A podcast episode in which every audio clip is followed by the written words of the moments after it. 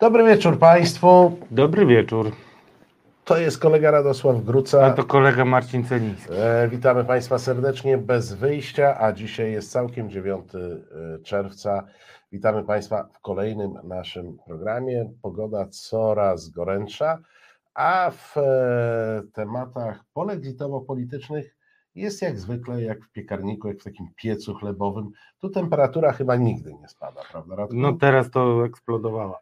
Już są naprawdę upał trochę i gorąc chyba szkodzi. Aż dziwne, że ten piec się e, Nie wybuchnie. nie rozpękł. Ale może tak będzie. E, no to nie wiem, czy tego chcemy. Musimy się nad tym zastanowić. Polexitu na pewno nie chcemy, ale mamy, proszę Państwa, dzisiaj jako jeden e, z tematów. e, Jeden z tematów jest taki, pytanie, czy będzie redaktor Celiński na żywo. Tak, jestem na żywo, proszę Państwa, nie wiem. Już od wczoraj pytają, nie Tak. wiem czy wiesz, naprawdę. No ja, ja przymówiłem się już Radkowi, że tam w tym katarzis też mnie nie ma i nie wiem dlaczego. E, mogę, proszę Państwa, na przykład mrugnąć dwa razy albo coś w tym stylu, to, to jestem ja, nie wirtualnie, e, zupełnie e, na miejscu i w studiu. Ale, proszę Państwa, na poważnie. E, Węgry to jest e, ciekawy kraj. Z jakichś przyczyn e, uznajemy ich za bratanków. E, Właśnie, ja, prawdę mówiąc, tam jak prowadzę jakąś, tak, tak sobie pomyślałem przez chwilę, jak to historycznie było, no ja tak nie do końca rozumiem dlaczego. E, Uważamy ich za takich fajnych e, bratanków. W zasadzie w, w każdym większym konflikcie w przeciągu ostatniego czasu, w czasach nowożytnych, Węgrzy zawsze byli po drugiej stronie. No, czy to była druga wojna światowa, e, to byli sojusznikiem Hitlera, nieprzyjaciela naszego chyba, nie? raczej. Czy to była pierwsza wojna światowa, no to wtedy byli w ogóle częścią państwa zaborczego, w które przekształciła się Austria jako Austro-Węgry. Nie do końca rozumiem tego bratankowania e, i może dobrze, że nie rozumiem, bo w tej chwili wychodzi, że tak naprawdę oni są e, bratankami chyba zupełnie innego kraju, który także uważa się za słowiański. E, O tym co jest w głowie Wiktora Orbana? Porozmawiamy w tej chwili i oczywiście uczciwie mówimy, jak Państwo pytają na żywo. My jesteśmy na żywo, ale rozmowa z doktorem Dominikiem Hejem była nagrana wcześniej, ponieważ nasz gość dzisiaj nie mógł być e, z nami e, na żywo. E, w związku z czym zapraszamy e, na tę e, rozmowę. Doktor Dominik Hej, e, Polityka Insight i Instytut Europy Środkowej, co zresztą ja się dowiedziałem przy okazji nagrania tego programu, że to już nie jest Europa No, Środkowo-Wschodnia, widzisz. tylko środkowa, ale to Państwo zobaczycie. Lansujemy autorytety. Reset Obywatelski zawsze był konsekwentny. Zresztą kiedyś może Dominik Wam opowie na żywo. Ale chciałem jeszcze jedną rzecz tytułem wstępu, dosłownie pięć zdań. Dlaczego dzisiaj Tak. na pewno. Dlaczego dzisiaj o tym mówimy i rozmawiamy o Węgrzech? Ano dlatego, że Viktor Orban obronił Cyryla, czyli Władimira Michajłowicza Gundiajewa przed sankcjami, a Cyryl to, to jest po Ale przecinku. masz wielokrotnie Dobrze, a zdania, wiesz Cyryl, drodzy. Państwo, jest podżegaczem wojennym numer jeden i po tym właśnie ym, wydarzeniu, które miało miejsce w ubiegłym tygodniu, zresztą w ciekawych okolicznościach, uważam, że nie jest do utrzymania i do obronienia nawet przez Kurskiego telewizję Sojusz i to brataństwo nasze O, z myślę, Madziarami. że, że ja tak uważam. Jesteś człowiekiem bardzo małej wiary w Jacka Kurskiego. Ja jestem przekonany, że on da radę. Proszę Państwa, ale nie przedłużajmy. Węgry i nasza rozmowa e, z doktorem Dominikiem Hejem.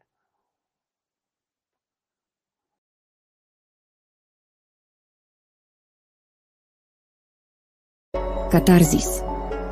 Wszyscy mu mówią, że księża są źli, a kościół trzeba spisać na straty. A jednak Radosław Gruca na przekór wszystkim stara się udowodnić, że świat nie jest taki czarno-biały. W programach często docieramy do prawdziwego jądra ciemności. Jednak po nocy zawsze przychodzi dzień. O 19 w każdą środę. Radosław Gruca i jego śledztwa w resecie obywatelskim. I jest z nami zapowiedziany gość, dr Dominik Hej, Polityka Insight, Instytut Europy Środkowo-Wschodniej. E, Radek, resztę funkcji ty dodajesz. Człowiek wielu funkcji i wielkiej wiedzy. Starający się. Dzień dobry, dobry wieczór. Dobry wieczór. Dzień dobry, dobry wieczór. Nagrywamy tę rozmowę w ciągu dnia, ale temat Węgier w zasadzie wraca codziennie, więc nic się nie dezaktualizuje. A ja mam pierwsze podstawowe pytanie. Węgry są dzisiaj powszechnie w wielu krajach Unii Europejskiej nazywane mm, no, Orban Wiktor, człowiekiem Putina mm, i tak dalej. Jeszcze są mocniejsze mm, określenia. Ja mam takie pytanie przewrotne. Czy Węgrom się to kalkuluje? Czy to jest prosta droga do huexitu, czy to jest może jakiś większy plan geopolityczny? To nie da się chyba społeczeństwa spróbować wpisać w szerszy e, plan geopolityczny. Ja, żeby spróbować odpowiedzieć na to pytanie, e, podałbym taki przykład, e, chociaż brzmi on nieco wywrotowo. Czy wolisz tankować za 5,60, czy wolisz tankować za prawie 8? Bo między innymi do tego znosi się dylemat, który obecnie jest na Węgrzech, który jednocześnie w badaniach opinii publicznej wykazuje, że jest duża akceptacja dla takiej polityki rządu. No myśmy kiedyś już o tym rozmawiali, to znaczy, że nie da się przyrównywać węgierskiego stanowiska wobec Ukrainy i polskiego stanowiska wobec Ukrainy. Nie tylko w obliczu wojny po lutym, ale też szerzej, czyli w ostatnich latach. No dobrze. Ja rozumiem, że Viktor Orban ma mocne argumenty wewnętrzne na rzecz tego, żeby zachowywać się tak, jak się zachowuje wobec Ukrainy, wobec projektu sankcji. Natomiast można odnieść wrażenie z wypowiedzi węgierskich polityków, że to jest jeszcze więcej niż tylko kwestia interesu. Jeżeli pan marszałek Zgromadzenia Krajowego, Kywer to się chyba czyta, nie jestem pewien, w wywiadzie dla telewizji mówi, że prezydent Ukrainy walczy z problemami osobistymi psychicznymi, to mam wrażenie, że to jest dokładnie język Władimira Putina, no i język nie interesu gospodarczego, bo nie, ma, nie, ma, nie mają Węgry żadnego interesu gospodarczego bezpośredniego w obrażaniu prezydenta Ukrainy, tylko jest to na, jakaś niechęć, no, autentyczna niechęć i to w tej chwili mówię bardzo e, e, delikatnie. Jeżeli premier Viktor Orban mówi, nie obchodzą mnie Stany i Ukraina, jestem Węgrem z narodowości i nie chcę stracić swojego kraju z powodu idioty, który dokonał masakry w centrum Europy i to z kim? Z Rosją, no to z jednej strony demonstruje swój nacjonalizm, no ale z drugiej strony, kto jest tym idiotą? No, to nie jest język powszechny e, politycznie. Jest chyba w tym coś więcej niż tylko benzyna po 5,60. Odpowiadając od drugiego pytania, taka wypowiedź nigdy nie padła. To jest fake, tak? który, który rozpowszechniały z tego, co wczoraj mi doniesiono, rosyjskie trole, bo wiele osób mnie pytało o to, czy taka wypowiedź Serio? padła i szukałem po węgiersku. Tak, ja to I nie mam. z jakiegoś dosyć oficjalnego źródła, już nie pamiętam tych chwili, muszę sprawdzić. To no, nie... Oficjalne źródła się wkry- dają wkręcać, ale tak naprawdę pytanie pozostaje Poczekaj, bo daj, na stole. Daj, daj, to znaczy y, inaczej, y, zanim ta wypowiedź padła, to znaczy język rynsztokowy przekonał mnie do tego, że to jest niemożliwe. Premier mógłby coś takiego powiedzieć, ale w zupełnie innych słowach, dużo bardziej dyplomatycznych, które dużo dłużej musiałbym tłumaczyć, między innymi po to, żeby wciąż była praca do tego, żeby tłumaczyć tę węgierską politykę. W związku z tym, jakby przechodząc do Kwera, któremu powiedział minister spraw zagranicznych, że Laslo miał rację, opisując e, sytuację wokół prezydenta Zełenskiego. Na to po pierwsze przewodniczący Zgromadzenia Krajowego ma e, wolną rękę w swoich wypowiedziach. On wielokrotnie obrażał różnych polityków, powodował konflikty polityczne, tak to nazwijmy, w, z sąsiadami, jak choćby ze Słowacją na przestrzeni lat. W związku z tym jakby to, że powiedział to on jakoś bardzo mnie nie dziwi. Natomiast to, co mówi minister spraw zagranicznych, a kiedyś e, także e, obecna prezydent Węgier, e, którzy twierdzą, że, węgiers, że ukraińscy politycy nie wyrażają wdzięczności wobec narodu węgierskiego, tylko stawiają kolejne żądania. Minister spraw zagranicznych twierdzi wręcz, że kłamią i nas prowokują. W związku z tym, jakby to się wpisuje w szerszy kontekst dotyczący tego, że Węgry z Ukrainą mają duży problem i w sukurs przychodzi wypowiedź rzeczniczki węgierskiego rządu, która powiedziała, że Węgrzy nie mogą płacić ceny wojny, a także e, błędnej polityki sankcji brukselskich. E, chodzi oczywiście o szósty pakiet e, energetyczny i to wszystko, co się działo wokół niego, gdzie z jednej strony mieliśmy jakby już ostatecznie tą zgodę Węgier dotyczącą wprowadzenia tego pakietu, która została na szczęście następnie na koreperze na posiedzeniu ambasadorów podważona o Cyryla e, i o to, żeby wykreślić Cyryla. No i Orban powiedział, że nie da się zbudować jedności czy pokoju z, w sytuacji, w której mm, dany przywódca duchowy jest objęty sankcjami i że jakby objęcie sankcjami Cyryla to jest objęcie społeczności liczącej kilkadziesiąt milionów osób, a Węgry nigdy się na to nie zgodzą, bo chronią wolności religii. E, Ale to jest absolutna narracja jakby oderwana od rzeczywistości i chyba nie wiem jak działa na Węgrzech, ale... Działa, jest... działa. Właśnie my nie możemy postrzegać tego, co się dzieje na Węgrzech z polskiej perspektywy, e, bo to jest duża już strata czasu. To znaczy trzeba przyjąć jakby inną optykę. Ja pozwolę sobie e, nie w ramach autopromocji, tylko takiego szerszego spojrzenia. W 2019 roku, jak przyleciał e, Władimir Putin do Budapesztu, czyli rok przed pandemią, przywiózł ze sobą różnych duchownych. Tam się odbywał wtedy kongres uciśnionych chrześcijan.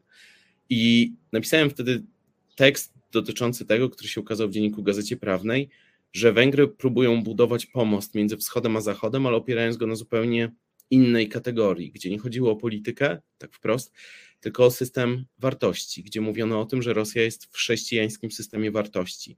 Nie da się obłożyć chrześcijańskiego systemu wartości sankcjami. Wtedy to napisałem, nie spodziewałem się, że to będzie tak dosłowne, czyli chodziło o Cyryla.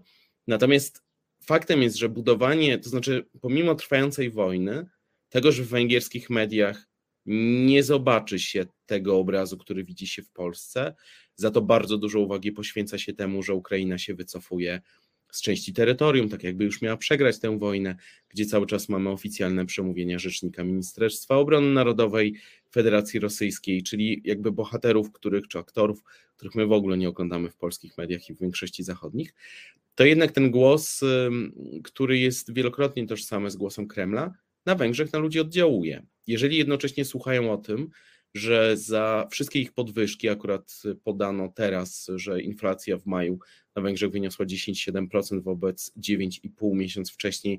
Pamiętajmy, że przy bardzo obniżonych cenach gazu, prądu e, i benzyny, to znaczy czy, czy diesla, patrząc szerzej, to mm, sytuacja pokazuje, jak będzie ciężko. 30 czerwca, przynajmniej w teorii, powinno się skończyć zamrożenie stóp procentowych na Węgrzech dla kredytobiorców, a jednocześnie dla części z nich w ogóle takiego moratorium kredytowego, na mocy którego oni od marca 2020 roku w ogóle nie płacą kredytów, nie spłacają kredytów hipotecznych. Przynajmniej w teorii do 30 czerwca rząd powinien niebawem powiedzieć, co dalej. E, ale to pokazuje, że kiedy nie ma w ogóle w tej przestrzeni publicznej informacji o Rosji, kiedy nawet na polskiej ziemi E, przy, e, w obecności prezydenta Andrzeja Dudy nowo wybrana e, prezydent Węgier Katalin Nowak mówi o tym, że trzeba rozliczyć sprawców masakry z Buczy, ale zapomina, nie zapomina, to wiemy, tylko nie robi tego specjalnie, nie wskazuje, kto popełnił zbrodnie mm, na Ukrainie, no to jest dla nas jednoznaczny sygnał dotyczący tego, że nie będzie zmiany tego kierunku, gdzie cały czas słuchamy o tym, że Rosja to tani gaz i tania ropa, które pozwalają chronić węgierskie rodziny. W związku z tym, jakby wszystko spina się do tego, e, o czym kiedyś rozmawialiśmy. To znaczy, tak jak my w Polsce mm, czujemy szeroko rozumianą niechęć wobec Rosji, e, gospodarki, polityki i tak dalej, to na Węgrzech czegoś takiego w ogóle nie było i nie ma od lat, właściwie żeby nie powiedzieć dekad. W związku z tym nie ma takiej naleciałości. Orban pod takimi hasłami paradoksalnie doszedł do władzy w 2010 roku, natomiast okazało się, że już wtedy e, był w bardzo bliskich relacjach z otoczeniem Władimira Putina. Dominiku, ale ja wracam do mojego pytania. Czy to się Węgrom kalkuluje? Y, ale Węgrom, być może nie zrozumiałeś mnie, nie Węgrom pojedynczym, tylko państwu węgierskiemu. A jako takiemu. W stosunkach międzynarodowych, tak nazwijmy, jako. Tak, tak, ale i, i, czy to rzeczywiście jest droga do huexitu? No bo sam, jeżeli dobrze Ciebie rozumiem, wskazujesz na to, e, że e, po pierwsze inflacja jednak rośnie mimo niskich cen. Te niskie ceny nie wiadomo jak długo są do utrzymania. Nie wiem, czy e, Węgrom tak też pasuje stan wyjątkowy.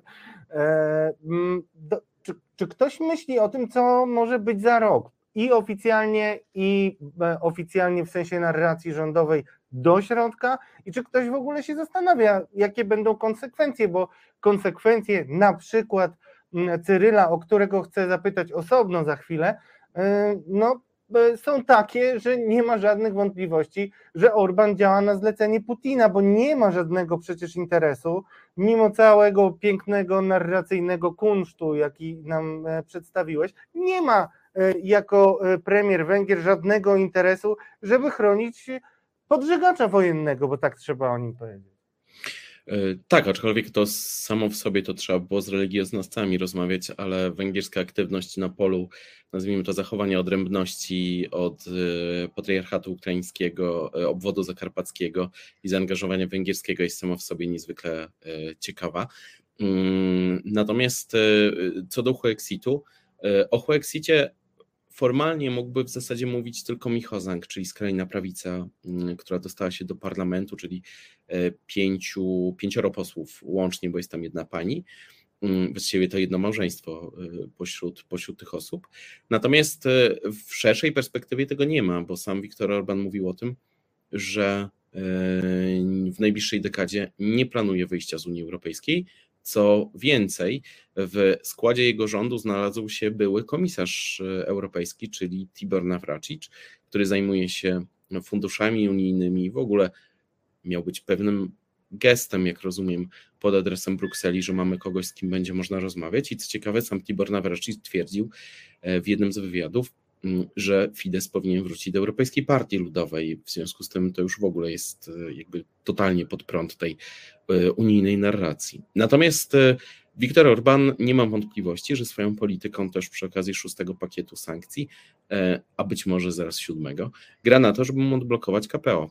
Węgry zostały ostatnim państwem, któremu nie zatwierdzono, Holandia jeszcze nie złożyła, ale któremu nie zatwierdzono KPO co spotyka się z, no, z dużymi emocjami e, na Węgrzech. E, wzmianka o tym, że Polska dostała, jakby odblokowano KPO, ale oczywiście muszą być spełnione kryteria, prawda, i tak dalej, ale to, że w ogóle przyjęto plan, to znalazło się w prorządowym Modior Hirlop na mniej więcej takiej wielkości tekście, e, więc niespecjalnie chętnie o tym mowa. Jak Przepraszam. To jak to interpretujesz? To znaczy, bo, bo w następnym pytaniu chciałem Cię też spytać o to, no, to, to jaki. Ale to jest nawiązanie też e, do tego, co mówisz. W następnym pytaniu chciałem Cię spytać, czy Węgrzy widzą, że te drogi Polski i e, Węgier, czy państwo węgierskie, władze węgierskie, teraz już będę precyzyjny, widzą, że te drogi się rozchodzą i powiem szczerze, trudno sobie wyobrazić ten sojusz polsko-węgierski, który był na potrzeby wewnątrzunijne, E, jako coś, co jest do utrzymania. Bo tak jest. To znaczy, bardzo pomogła w tym Komisja Europejska. To jest duży paradoks. Zdaję sobie oczywiście sprawę, że zaraz będzie rezolucja kolejna Parlamentu Europejskiego i tak dalej. Natomiast nam odblokowano fundusz y, KPO. Oczywiście są warunki, co powtórzę jeszcze raz, żeby, żeby nie zostać zrozumianym opacznie, że już płyną pieniądze, ale w ogóle będzie dyskusja. Z drugiej strony przeciwko Węgrom uruchomiono mechanizm warunkowości, który może im zablokować wszystkie pieniądze, przeciwko Polsce nie i to pomimo faktu, że Parlament Europejski do tego Komisję Europejską zobowiązał. I ostatni element y, to jest duża chęć, żeby w ramach tej procedury praworządności z kolei, czyli tego sławetnego artykułu 7, iść dalej przeciwko Węgrom, ale nie przeciwko Polsce, co myślę, że nie mamy wątpliwości, że to jest duża zasługa jednak polskiego zaangażowania na rzecz pomocy Ukrainie. W związku z tym w tych trzech elementach, które miały stać u podstaw e, strategicznego sojuszu polsko-węgierskiego, jak mówili polscy decydenci, nie zostanie już nic, dlatego że do mechanizmu warunkowości polskie weto nie jest potrzebne, bo tam jest większość kwalifikowana. Potrzebne tak naprawdę zostaje tylko w artykule mm, siódmym. E, nawet przy KPO to jest niepotrzebne. W związku z tym, jeżeli takie rozróżnienie będzie mocniej wprowadzane i dłużej e, obowiązywało, no to odbije się to też na jakby węgierskiej stronie. Znaczy Węgrzy, mam 100% pewności, że sobie uświadomili swoje niezbyt dobre, tak to nazwijmy enigmatycznie, położenie obecnie. To znaczy, że największy sojusznik, e, czyli Polska, e, poszedł swoją drogą. Widać to nawet po tym, że e, nazajutrz po tym, kiedy minister Kumoch w prorządowym tygodniku Mandiner opublikował polski punkt widzenia na wojnę w Ukrainie, opublikowano tekst, e, którego zadaniem było pokazanie, że Polska w regionie rozbudowuje, mm, prowadzi swoją politykę, której celem jest wzmocnienie jakby swojej siły i że jest w stanie jakby w celu tego wzmocnienia poświęcić nawet relacje e, ze swoim odwiecznym przyjacielem, jak było napisane, w związku z tym oczywiście z Węgrami. Natomiast ja parafrazując, mm, czy, czy, wraz, czy nietypowo wprowadzając e, wypowiedź premiera Morawieckiego, ale padło wielokrotnie, że Polska jest tam, e, gdzie jest strona dobra e, i wie, jak się zachować. W związku z tym tłumaczenie zła nie jest nam specjalnie obecnie potrzebne. To ja może pociągnę do tego, do tego Cyryla. Cyryla bo, tak, bo, bo Cyryl. ja zapytam o Cyryla. Jak Cyryl, Cyryl, Cyryl. Dlaczego y, to, czy, czy, czy na Węgrzech widać to, że tak realnie po Cyrylu nie ma żadnych wątpliwości, jeszcze raz mówię, realnie wykonuje, jeśli nie polecenia, to przynajmniej oczekiwania Władimira Putina, Viktor Orban, czy ktokolwiek to widzi, bo te nacjonalistyczne nuty są zawsze obecne y, przy y, jego narracji, przy jego autoprezentacji.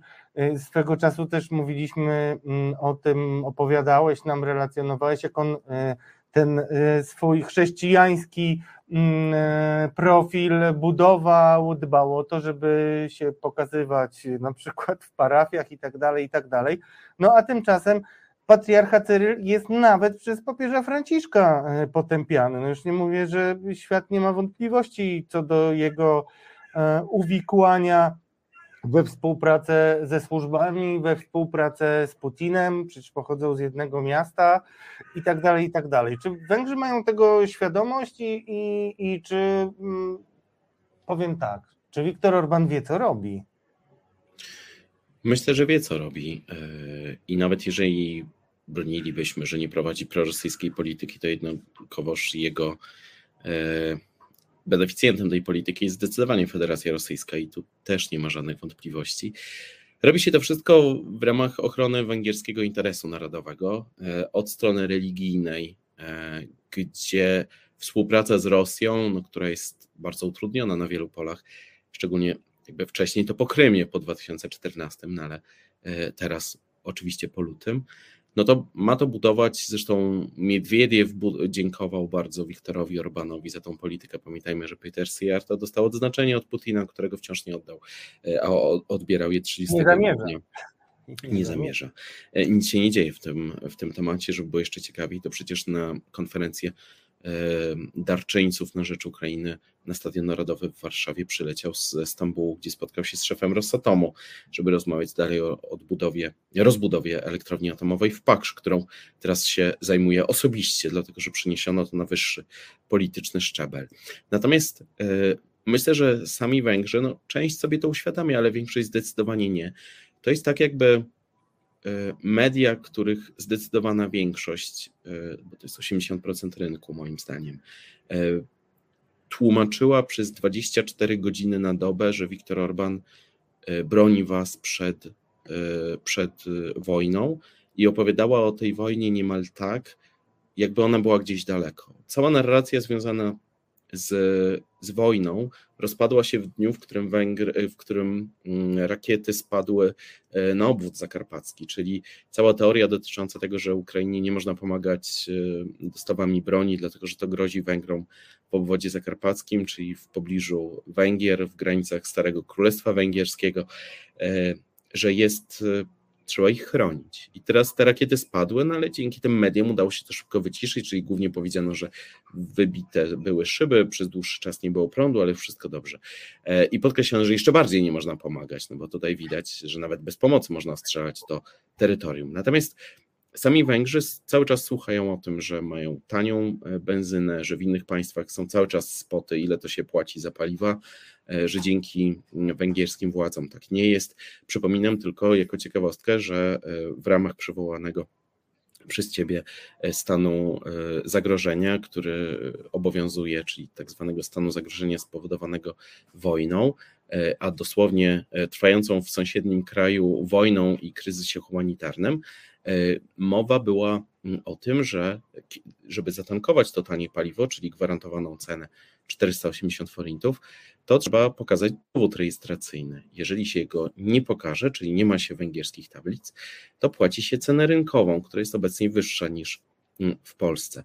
E, nie wiadomo teraz do końca, jak długo to wszystko będzie obowiązywało. Przed chwilą dosłownie parlament jakby przedłużył e, obowiązywanie tych wszystkich rozporządzeń na 5 miesięcy. E, w związku z tym obstałem, że za 5 miesięcy będzie to znowu przedłużone na bliżej czas nieoznaczony, dlatego że dokładnie ten sam stan wojny jest tym samym stanem, który był stan zagrożenia spowodowanym COVID-em. Więc brzmi to dramatycznie, tak, że mamy ten komponent związany z wojną. Odbierałem wiadomości o treści, czy to jest stan wyjątkowy, wojenny, czy co się dzieje, a tymczasem politycznie nie zmienia się nic. Chodzi o to, żeby Viktor Orban mógł rządzić rozporządzeniami, czyli polskim odpowiednikiem dekretów i być zupełnie przez nikogo niekontrolowany i to się udaje.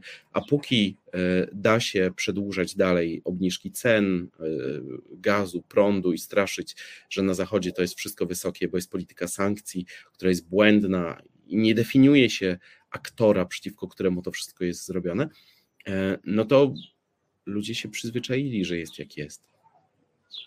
Dominiku, od razu zastrzegam, nie, nie pytam teraz o Węgrów jako a, o ludzi, bo mechanizm robienia ludziom wody z mózgu obserwujemy w Polsce i ja jestem w stanie, absolutnie przyjmuję to, o czym ty mówisz, no jeżeli ktoś dostaje 24 na dobę określoną propagandę, to, to efekty są jakie są. Ja się zastanawiam, co jest w głowie Wiktora Orbana, bo E, sytuacja jest taka, wywalczył, wywalczył oczywiście w ramach sankcji, że będzie z rurociągu przyjaźń brał sobie e, ropę.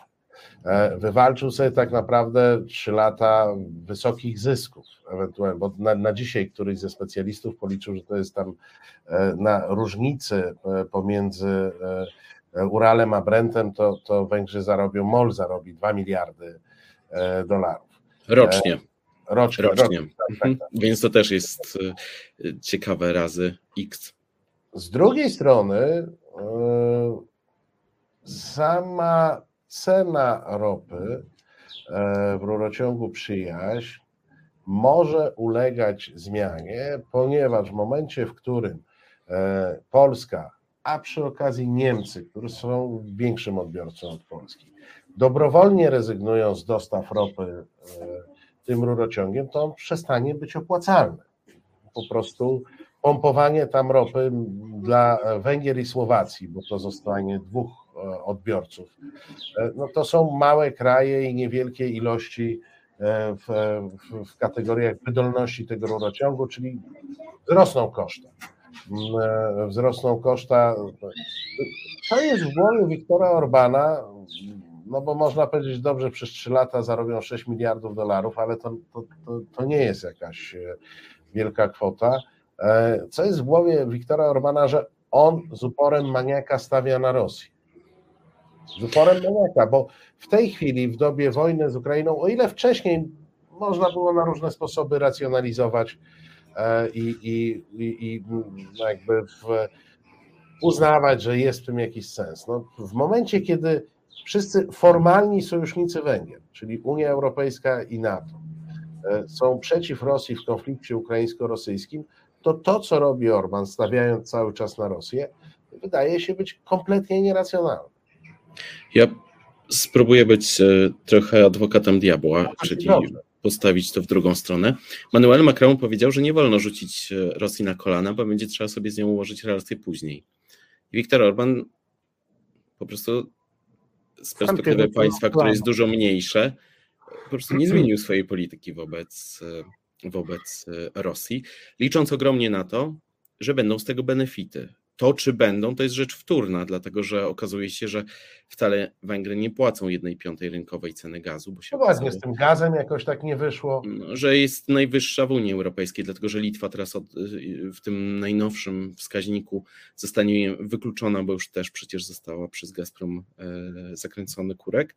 W związku z tym hmm, pierwsze miejsce najprawdopodobniej przejmą Węgry jako naj, najdroższe państwo, ale sami obywatele tego w ogóle nie odczuwają, dlatego że płacą cały czas tyle, tyle samo, bo państwo z budżetu mm, Skarbu Państwa dopłaca po prostu do, do mm, paliwa. E, do paliwa, przepraszam, ale też do, do gazu oczywiście i, i, i do prądu, rekompensując to wszystko. Teraz dopiero samorządy zostały z tego e, wyrzucone i większe spółki. Natomiast e, to jest polityka, która ma pokazywać cały czas alternatywę wobec, y, jest de facto polityką ciągłości. Znaczy to stanowisko, że zawsze byli sceptyczni wobec sankcji, ale je popierali, to jest de facto niezmienne. Mm, I wiele tych aspektów, które były pokazywane przy okazji y, relacji z Rosją, naprawdę jest niezmiennych.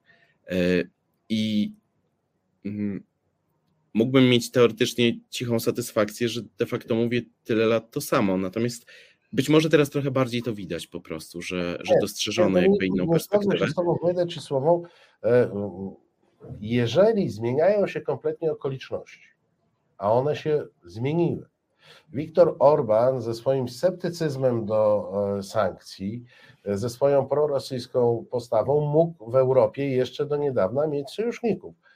Do jakiegoś stopnia choćby Niemców, no, którzy przecież zmienili swoją politykę wobec Rosji po wybuchu wojny o 180 stopni. I tam w tej chwili nikt nie rozmawia. Ja podkreślam, Niemcy powiedzieli, że nie będą korzystać e, z rurociągu przyjaźń. Tak? To, to, e, nikt z nas by sobie tego w styczniu nie wyobraził, prawda? Więc tu się zmieniło otoczenie, a Viktor Orban się zachowuje, jakby nie widział, że otoczenie się e, zmieniło. Czym no to... o tym, e, e, kiedy mówi Emmanuel Macron, że nie należy tej Rosji upokarzać, dobijać i tak dalej. A czym innym jest udawanie, że nic się nie stało, no bo to robi Viktor Orban. On po prostu nie zauważa. I ja już nie mówię, on może nie lubić Ukraińców, może nie zauważać wojny w Ukrainie, ale zmieniła się postawa kluczowych państw Unii Europejskiej. Czyli ale pytanie zasadnicze brzmi e, w ten sposób. Czy za politykę wobec sankcji i tego, co się zdarzyło na posiedzeniu ambasadorów w Koreperze, cokolwiek się stało Węgrom? Nie. W związku z tym. No nie, no ale nie, zaraz, zaraz. Niestety... To ja będę adwokatem diabła. Którego Też... diabła ustalcie tylko? Czy tego samego diabła, czy różnych diabłów? Polskiego diabła, Dominiku, ale y, z, sam powiedziałeś, to my podkreślaliśmy w naszych programach, szczególnie ostatnim, że Komisja Europejska dość sprytnie rozgrywa tę sytuację tak. podziału, tak. rozbicia w zasadzie tego sojuszu nam daje KPO, mimo wszystko no jest to zgoda i to też zresztą warunkowo, im nie daje i to Węgry, takie słyszę relacje ze strony ekspertów i urzędników Komisji Europejskiej, to Węgry mają być teraz tym enfant terrible, e, tym złym czarnym Piotrusiem e, i my na tym oczywiście korzystamy, ale Węgry będą za to płacić. Ale jeszcze nie płacą póki nie będą płacić, e, póty jeszcze się nic nie wydarzy. Myślę, że to jest duże liczenie na to, że wojna się skończy, relacje się zmienią. Ja wychodzę z założenia, że inaczej. Po wyborach dało się zrobić proeuropejską politykę, no bo wpuszczenie Tibora Nawracicza było ku temu e, perspektywą. Dało się ugiąć pod wieloma aspektami, natomiast e, i prawdę mówiąc, wydawało mi się, że ten jednak kierunek, ja nie mówię hura unijny, ale jednak bardziej e, nastąpi.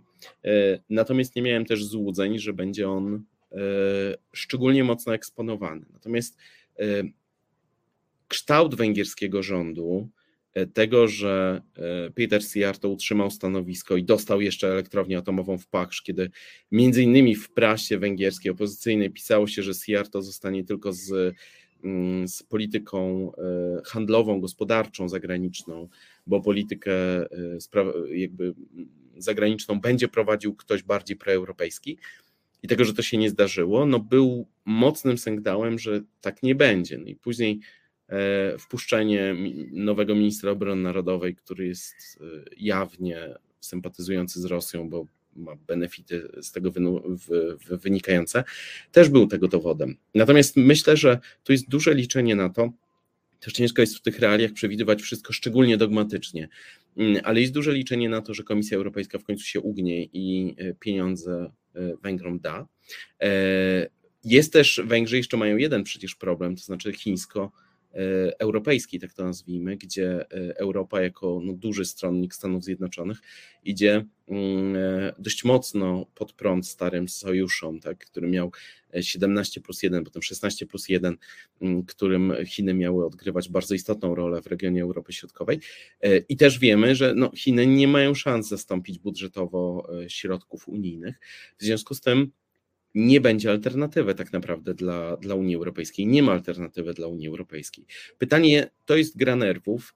Jak długo Komisja Europejska e, w postaci Charlesa Michela czy przewodniczącej von der Leyen utrzymają swój kierunek? Co zrobi czeska prezydencja? To jest bardzo ważne. Po 1, lutego, e, po 1 e, lipca czy będzie dalej parła e, na politykę, której właśnie w najbliższym półroczu powinno się coś wydarzyć z Węgrami, czy raczej będzie to sceptyczne, to znaczy będzie to raczej zachowawcze, jak dotychczas.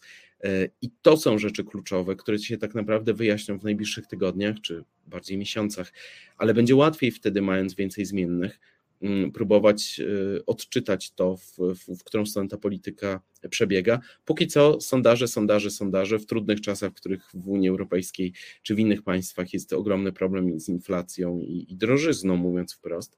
E, póki co nastroje społeczne da się na Węgrzech y, utrzymywać bardzo mocno pod kontrolą. Póki co, póki co.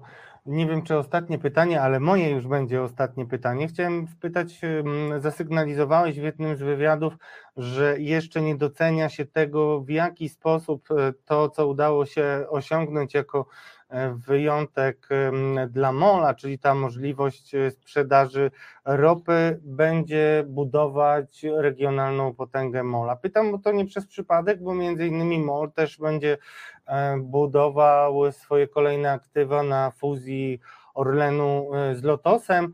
Na ile to może mieć znaczenie i czy już zgłębił, zgłębiłeś ten, ten wątek, bo wydaje mi się, że Cię szczególnie zainteresował. Znaczy, zainteresował tu siłą rzeczy, tak z perspektywy e, analitycznej, jak i określimy to obywatelskiej. Natomiast musielibyśmy znać wszystkie szczegóły umowy między Orlenem a Molem, żeby lepiej nie, to nie, rozumieć. chodzi mi bardziej o to, jak e, Mol to, to, będzie to znaczy, rósł. Te, tę część to akurat poza częścią finansową, tak. to mniej więcej wiemy, no, no Mol ma przejąć sieć detaliczy, sieć sprzedaży detalicznej Lotosu. No, czyli czyli tak. to jest sto kilkadziesiąt stacji benzynowych. E, nic więcej, ponieważ e, aktywa w postaci mocy przerobowych, rafineryjnych i portu e, w Gdańsku ma przejąć inny podmiot i to ma być Aramco. Tak, mm, saudyjskie, tak. Natomiast tutaj pojawiały się kwestie mm, główne dotyczące tego, skąd będzie ropa, którą MOL będzie operował na, y, w Polsce, a skąd ropa, którą Orlen będzie y, operował na Węgrzech i w Słowacji, gdzie Slovnaft jest przecież własnością w Słowacji MOL. Natomiast na Węgrzech Orlen ma przejąć m.in. 79 stacji Lukoila.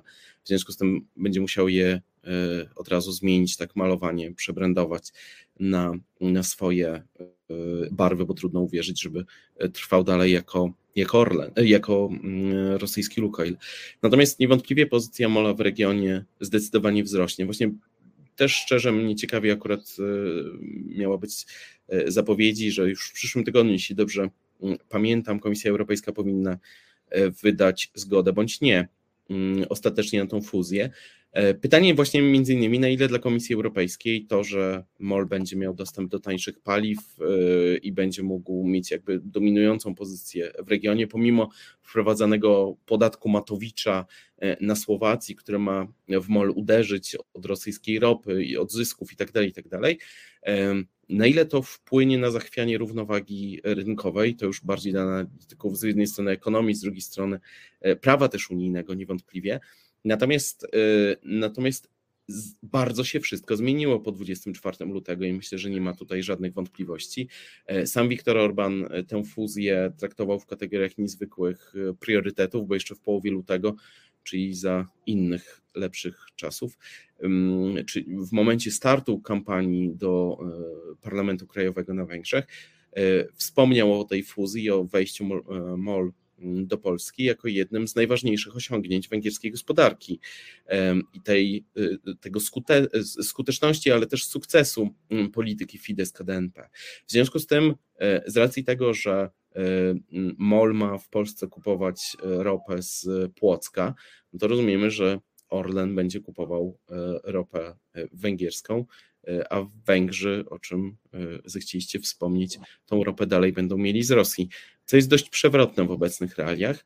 Natomiast e, sporo jest tutaj wciąż moim zdaniem niewiadomych e, i duża jest rola między innymi właśnie komisarza europejskiej, w ogóle szerzej rzecz ujmując Komisji Europejskiej, w tym czy do tej fuzji dojdzie, czy nie, bo może się okazać równie dobrze w przyszłym tygodniu, że tak wiele się zmieniło, że być może trzeba wszcząć jeszcze jedno postępowanie, coś jeszcze przejrzeć, przejrzeć dokumenty, jakieś nowe wyceny, e, że może się okazać, że to wszystko się spowolni tak naprawdę. Pytanie, gdzie jest polityczna wola, bo to jest kluczowe. Ja tylko dorzucę tak dla rozjaśnienia. To jest akurat dosyć normalne, że e, obce marki w danym kraju kupują przetworzone paliwa w, tym kraju. To z przyczyn logistycznych. Oczywiście. Podobno, podobno, ale to bardzo ciężko udowodnić, jedna z sieci rosyjskich, która twierdzi, że nie jest rosyjska, E, na terenie Polski mm, e, sprowadzała e, paliwa z Białorusi, czyli, ale to, to, było, to była sytuacja ekstra. Co do zasady, operator detaliczny bierze od hurtowników, mówiąc skrótem, czyli z rafinerii tak. krajowej, więc należy podejrzewać, że Orlen na Węgrzech będzie brał E, e, ropę, e, będzie brał paliwa z przetworzonej ropy rosyjskiej, a MOL w Polsce, jeżeli przejmie Lotos, na początek też będzie brał paliwa z przetworzonej ropy Ural, bo w Płocku nadal się przetwarza ropę Ural i nadal są tam dostawy, no ale z czasem, jak wiadomo, ma ich nie być. Dominiku, na koniec jeszcze jeden temat, bo Węgry są państwem stanu wyjątkowego. Myśmy tu tak e, na marginesie to padło. E, był stan wyjątkowy, bo uchodźcy, był stan wyjątkowy, bo COVID, teraz jest stan wyjątkowy, bo wojna w Ukrainie. Czy poza tą funkcją ułatwiającą rządzenie, czyli prawa wprowadzeniem systemu dekretowego, bo jest stan wyjątkowy, czy Węgrzy odczuwają w jakiś sposób reżim stanu wyjątkowego w taki sposób, nie wiem, życiowy, uliczny, czy to jest tylko narzędzie do tego, żeby Wiktorowi Orbanowi łatwiej się rządziło bez jakichś tam zbędnych dyskusji? To yy, szybko wyjaśniając, na Węgrzech formalnie coś, co byłoby polskim odpowiednikiem stanu wyjątkowego, to są były dwa, covidowy i obecnie związany z wojną, dlatego że ten związany z masową migracją konstytucyjnie zupełnie inaczej się nazywa E, i jest e, stanem kryzysowym, a nie staniem e, zagrożenia. Jest Warszak Heizet i Wesej Heizet i to nie jest to samo. Ten stan zagrożenia jest ujęty w, w konstytucji. To doprecyzowanie z czystego sumienia muszę, muszę, muszę nie, no, sami Węgrzy go, sami Węgrzy go nie... Słowa, o których powiedziałeś, nic mi nie mówią. Nie da się tak, to znaczy stan zagrożenia jest jednym ze stanów, e, nazwijmy to nadzwyczajnych w węgierskiej konstytucji, ujętej w części e, szczególnego reżimu prawnego. Od, 2000, od listopada bieżącego roku będzie zamiast sześć stanów będą trzy. Wszystkie cedują nadzwyczajne uprawnienia na premiera. Sami Węgrzy tego nie odczuwają, poza tym, że żyją w państwie, które w większości zaczyna być zarządzane przez rozporządzenia, czyli polskie dekrety. natomiast nie przez parlament. To znaczy, parlament został właściwie całkowicie wykluczony z tej funkcji kontrolnej, ustawodawczej, w przypadku koronawirusa, gdzie tłumaczono, że nie ma czasu na konflikty i tak dalej, trzeba natychmiast podejmować decyzje. Teraz jest dokładnie to samo, co jest o tyleż, mówiąc głośno, absurdalne, że Fidesz ma największą większość e, w parlamencie, jaką miał w swojej historii, czyli 135 na 199 miejsc plus jeden e, poseł e, mniejszości niemieckiej, w związku z tym de facto ma 136, więc mógłby wszystko uchwalić, tym bardziej, że zmianę konstytucji, która umożliwiła wprowadzenie stanu zagrożenia, uchwalono w jeden dzień, włącznie z podpisem pani prezydent i natychmiastowego jego ogłoszenia. W związku z tym da się wszystko zrobić, e, ale nie ma do tego woli, to znaczy jest zdecydowane przebudowanie systemu politycznego. Sami Węgrzy tego nie odczują, to ja jako politolog mogę widzieć, jak bardzo zachwiał się ten system, jak bardzo to idzie w, w stronę systemu kanclerskiego przy ograniczeniu roli prezydenta, czego dowodem jest też wybór Katalin Nowak na ten urząd, e, nie tylko postępowy, że, że to pani, e, ale też jednak grani zdecydowanie na osłabienie tego urzędu, e, a wybicie roli zdecydowanej premiera. I to jest system, z którego się już nie da wrócić. I to był też moment, w którym od 2020 roku zacząłem E, mówić głośniej o tym, że to już jest system, który ma zapędy autorytarne. E, już, to już nie jest hybryda, tylko zdecydowanie, zdecydowanie więcej, dlatego że i wybory w tych realiach mogłyby się tak naprawdę już nie odbywać, e, bo, bo i tak się nie da ich wygrać przez różne zabiegi wokół ordynacji wyborczej i tak dalej. Niekoniecznie na poziomie ustaw, czasem uchwał Narodowego Biura Wyborczego. Natomiast wszystko, co się dzieje wokół tego ma za zadanie wybić funkcję premiera i uczynić z niego męża opatrznościowego. E, przypomina to trochę powrót, e, chociaż brzmi to kontrowersyjnie, ale do czasów e, jednak Kadara i takiego poczucia, gdzie premier wam wszystko zapewni, wtedy wódz partii wam wszystko zapewni, jeśli nie będziecie się tym interesować, tak? Czyli jesteście bierni po prostu. Macie tanie paliwo, tam na zachodzie jest gorzej, tu macie tani gaz, tylko się nie nie wychylajcie. E, czego dowodem między innymi, paradoksalnie, e, ale jest właśnie dosłownie sprzed kilku dni e, całkowite wyeliminowanie de facto prawa do strajku nauczycieli, czyli tej grupy, która uczyła dzieci czy młodzież myślenia inaczej, to znaczy myślenia niezależnego, bo głównym celem, na zakończenie swojej wypowiedzi, tylko dodam, węgierskiej polityki od 2010 roku na wszystkich możliwych szczeblach, i tego nie boję się powiedzieć, włącznie z edukacją i tak dalej, jest wyprodukowanie mas ludzi, którzy są ludźmi przeciętnymi, najlepiej niewykształconymi w stopniu wyższym, pracującymi w fabrykach, czyli wykonującymi odtwórczą pracę i nie myślącymi samodzielnie, czyli takim, którym media przejęte przez władze wytłumaczyły całą rzeczywistość. I to jest ten obraz, który przez te 12 lat, moim zdaniem, w dużej mierze udało się zbudować, o czym świadczy też kondycja społeczeństwa obywatelskiego na Węgrzech, tudzież właśnie niezależnego myślenia, e, które patrząc na Węgry, jeszcze bardziej sobie człowiek uświadamia, jak bardzo jest w cenie. No to akurat opisujesz jakieś zjawisko, którego bym nie nazwał oryginalnie e, węgierskim, jakkolwiek. Na szczęście póki co jest e, głównie węgierskie, to, to musisz zaufać. Ale należy docenić Wiktora Orbana, który z całą pewnością jest na czele, jest, jest takim uciekającym przed peletonem e, zawodnikiem e, w realizacji e, takiego celu. Dominiku, bardzo Ci dziękujemy, że znalazłeś dla nas czas. Dziękujemy. Ja dziękuję. za tę rozmowę. Proszę Państwa, Państwa i naszym gościem był dr Dominik Hej, politolog, Polityka Insight i Instytut Europy Środkowo-Wschodniej. Bardzo dziękuję. Dziękuję. Środkowej, środkowej, bo już od wschodniej się oddzielono na podstawie ustawy. Dziękuję uprzejmie. Ja nie nadążam, ja nie nadążam. Najpierw mi NRD zlikwidowali, a teraz jeszcze Europę Wschodnią. Życie. Dziękujemy. Dzięki. W niedzielę spada gorączka emocji, siedmiodniowe objawy ustępują, czynności życiowe stabilizują się.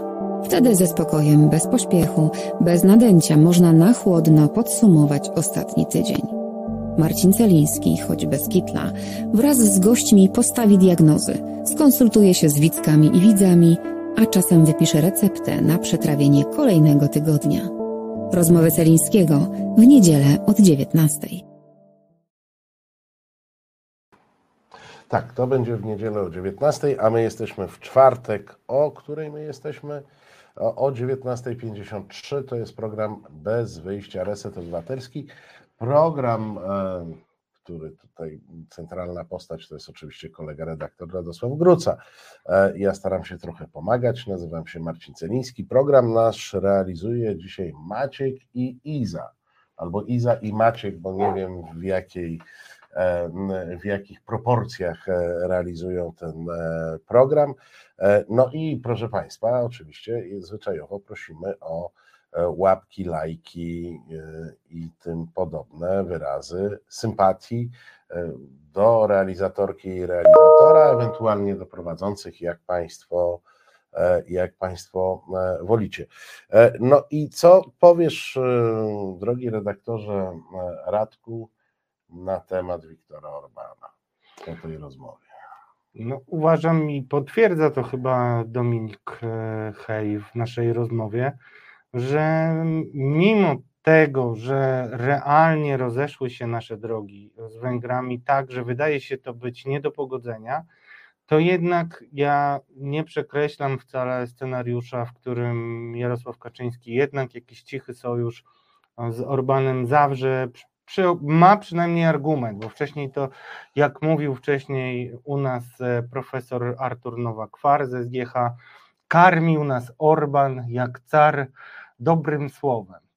E, e, I cóż, y, zwracam uwagę na to i to powoli zostaje mm, dostrzeżone, że Komisja Europejska no, wykonała zaskakujący ruch i bardzo wyraźnie gra na to, żeby tym e, złym chłopcem był Orban i żeby zmobilizować Polskę do tego, żeby wróciła na europejską drogę. A jak to wygląda, zaraz sami mm, zobaczycie. Czy z tego jest wniosek, że jesteśmy zmobilizowani i wracamy? Nie. No tak. Robotę. spoilerujesz, spoilerujesz. No. Zra- Zdradzilibyśmy robotę.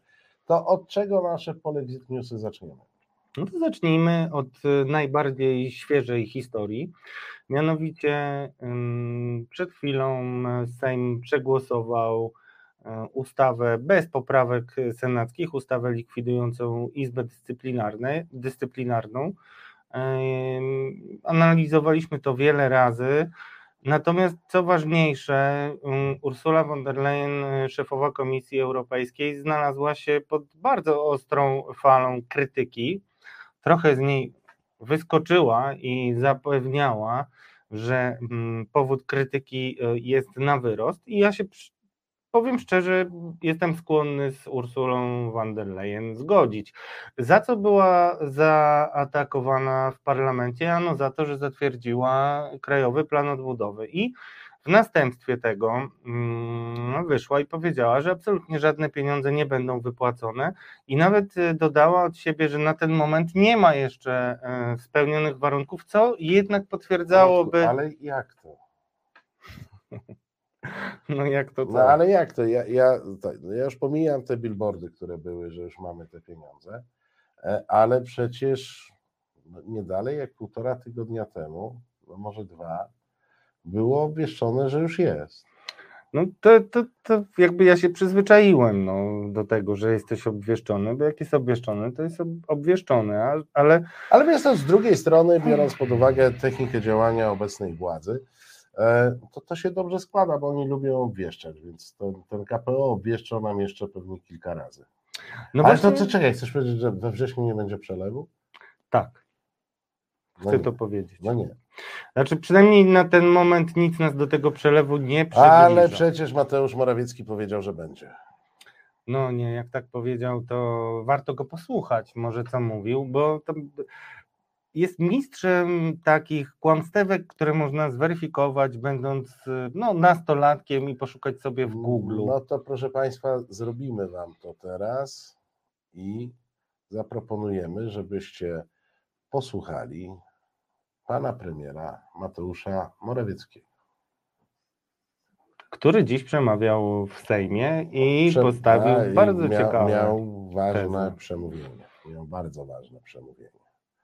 E, wiekopomne. Nawet jak to zwykle pan Mateusz e, Morawiecki, on się skupia na wiekopomnych e, tylko chwilach.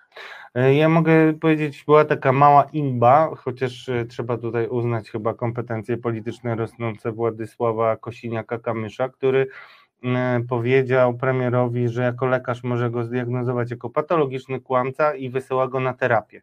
Odpowiedź była błyskawiczna. Radosław Fogiel, który rozpościera swoje skrzydła już jako legalny, pełny rzecznik, bo wcześniej był wicerzecznikiem, Tak? Taką śmieszną Taka funkcję, no. śmieszna funkcja. Mm, e, Radosław Fogiel oburzył się strasznie, że mm, atakuje ludzi, którzy są na terapii. No ja jestem mocno. A to czekaj, to pan premier już jest na terapii, tak? I pan Władysław Kosiniak... Nie deprecjonuję tych, którzy są, a w ogóle skandalem jest, że może tak mówić. Ja No, na, nie, no czekaj, no ale jeżeli e, lekarz, e, jakim jest e, Władysław Kosiniak-Kamysz, mówi, że diagnozuje i wysyła na terapię, a potem ktoś mówi, że on obraża ludzi, którzy są na terapii, to z tego wynika, że pan Mateusz już jest na terapii. Wywołujesz wilka z lasu, bo jest taka legenda. Dobrze, daj, dajmy terapiach. głos Mateuszowi. Z, z, zastanówmy się, jak go e, można zdiagnozować. Szanowni Państwo, teraz punkt drugi. Punkt drugi, Krajowy Program Odbudowy. Otóż jest to program, który po pandemii ma pomóc krajom członkowskim wyjść z zapaści, z zapaści gospodarczej. Pamiętamy te recesje, które były wszędzie, pamiętamy kłopoty z, na rynkach pracy. My sobie z tym inaczej poradziliśmy, ale było tego bardzo dużo w Europie. Co jest dzisiaj Polsce najbardziej potrzebne? Dzisiaj w dobie zbliżającego się na horyzoncie kryzysu globalnego, problemów z łańcuchami dostaw, z łańcuchami produkcji. Polsce potrzebne są inwestycje i to najlepiej inwestycje z grantów. Polsce potrzebna jest promocja eksportu, Polsce potrzebne są oszczędności i wszystkie te elementy zabezpiecza również Krajowy Program Odbudowy. We wszystkich tych elementach on jest ważny, jak również w tym, co poruszę w punkcie trzecim, czyli w e, kontekście inflacji. A więc mamy program, który na ten czas jest niezbędny i dlatego głosowanie za nim uważam za bardzo ważne. Ja wiem, że Platforma Obywatelska chciałaby zapewne, aby tam był jeden kamień milowy, taki, który by dawał wam gwarancję powrotu do władzy Platformie Obywatelskiej. Ale powiem, szanowni państwo, że to nie byłby dobry kamień milowy. To byłby kamień młyński, taki, który Polska miałaby przy szyi i nie daj Panie Boże, żeby coś takiego się nam przytrafiło. Niedoczekanie. Szanowni Państwo, po długich rozmowach, zbyt długo to trwających, blisko rok, bo już rok temu powinny być one zamknięte, dyskutowaliśmy o różnych kwestiach związanych z Krajowym Programem Odbudowy. Za chwilę jeszcze o tym powiem.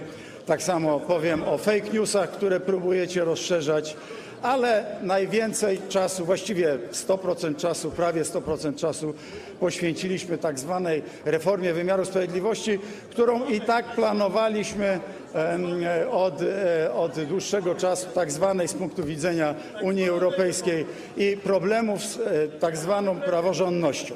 Otóż, Szanowni Państwo, tak, w Polsce są problemy z praworządnością, ale właśnie ze względu na to, że nie ma równego traktowania obywateli przez sądy, także dzisiaj.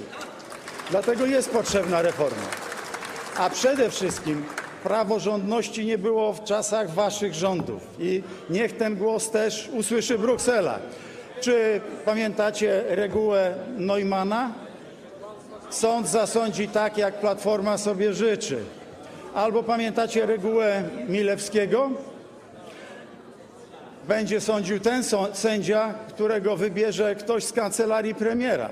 Albo reguła Pietrzkowskiego, nie mówiąc już o strzelaniu do górników, albo o brutalnej akcji Widelec. Taka była praworządność w waszych czasach. Ale, szanowni państwo, my nie ustępujemy przed Komisją Europejską. My wypracowujemy to, co i tak zamierzaliśmy zrobić, między innymi zmiany w Izbie Dyscyplinarnej. My nie jesteśmy traktowani tak, przez Unię Europejską, jak do tej pory, do waszych rządów dawniej to bywało, czyli jak niepiękna panna na wydaniu, albo gorzej, jak Rafał Trzaskowski traktuje kobiety. My jesteśmy. Nie, tu proszę nie klaskać, to naprawdę nie ma, nie ma tutaj, tylko należy się nad tym ze smutkiem pochylić.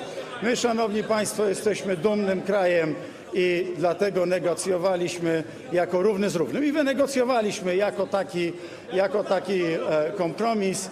E, Myślę, że kompromis jest czymś, co obie strony ustępują i tak się, i tak się właśnie stało w naszej sytuacji.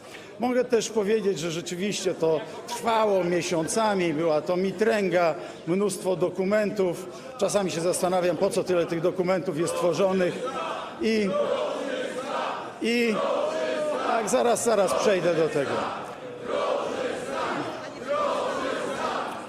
Za- Czasami się Proszę zastanawiam, państwa.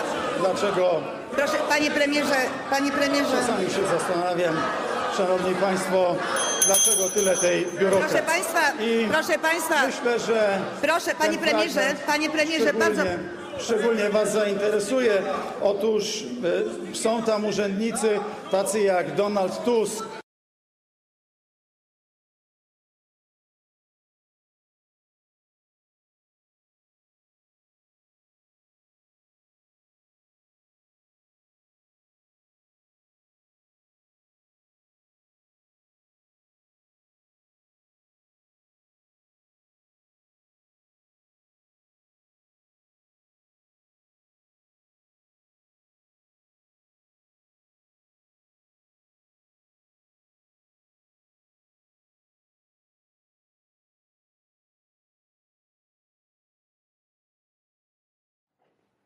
Teraz nie słychać. A, widzicie, chcieli mnie wyciszyć, patrzcie. ale się nie dam. Nie, nie. Starałem się mądrze, ale mnie wyciszyli. No. Moi drodzy, y, krótki fact-checking tak zwany. Y, każdy powinien to wiedzieć. Doktryna Neumana to też o, wymyślili coś i potem to się zmienia w trakcie, mm, z biegiem lat, z biegiem dni. Te historie, na przykład sędzia... Stosownie do potrzeb. Tak, sędzia Milewski, słuchajcie, to jest ten, dl- dlaczego Unia, mm, słyszeliście, premier powiedział, że rzeczywiście jest problem z praworządnością, bo jest na przykład sędzia Milewski i ustalanie sędziów przez premiera. To prawda, że była podobna e, prowokacja, ale ona była podobna, bo nie było żadnej wymiany sędziów, jeśli chodzi o pana Milewskiego. Zadzwoni taki dziwny trochę człowiek, fajna prowokacja, ale jedyne do czego był skłonny się przychylić e, Milewski, tylko o to go prosił zresztą ten, który zrobił prowokację dziennikarską, e, to zmiana terminu, więc to też jest jednak inna skala, więc e, wiedzmy o tym, Mm, a doktryna Neumana to jest w ogóle historia, którą powinniście sobie przeczytać, mieliśmy jeszcze kiedyś wcześniej w poprzednim wcieleniu ale są te teksty do znalezienia. Na ARP.info pisałem dokładnie o tym, jak wygląda sprawa Neumana.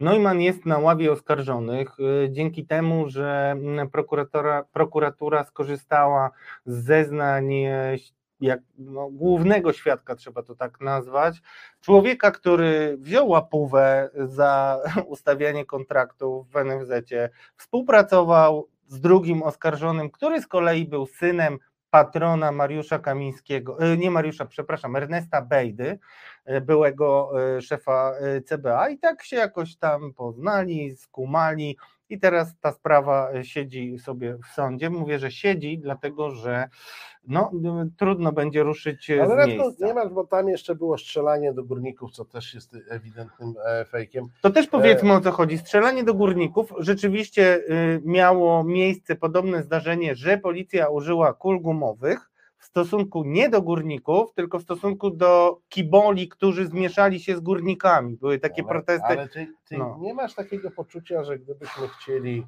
e, z tej e, Wyrząd, argumentacji e, premiera wyjąć to, co jest prawdą, to dużo krócej byśmy mówili.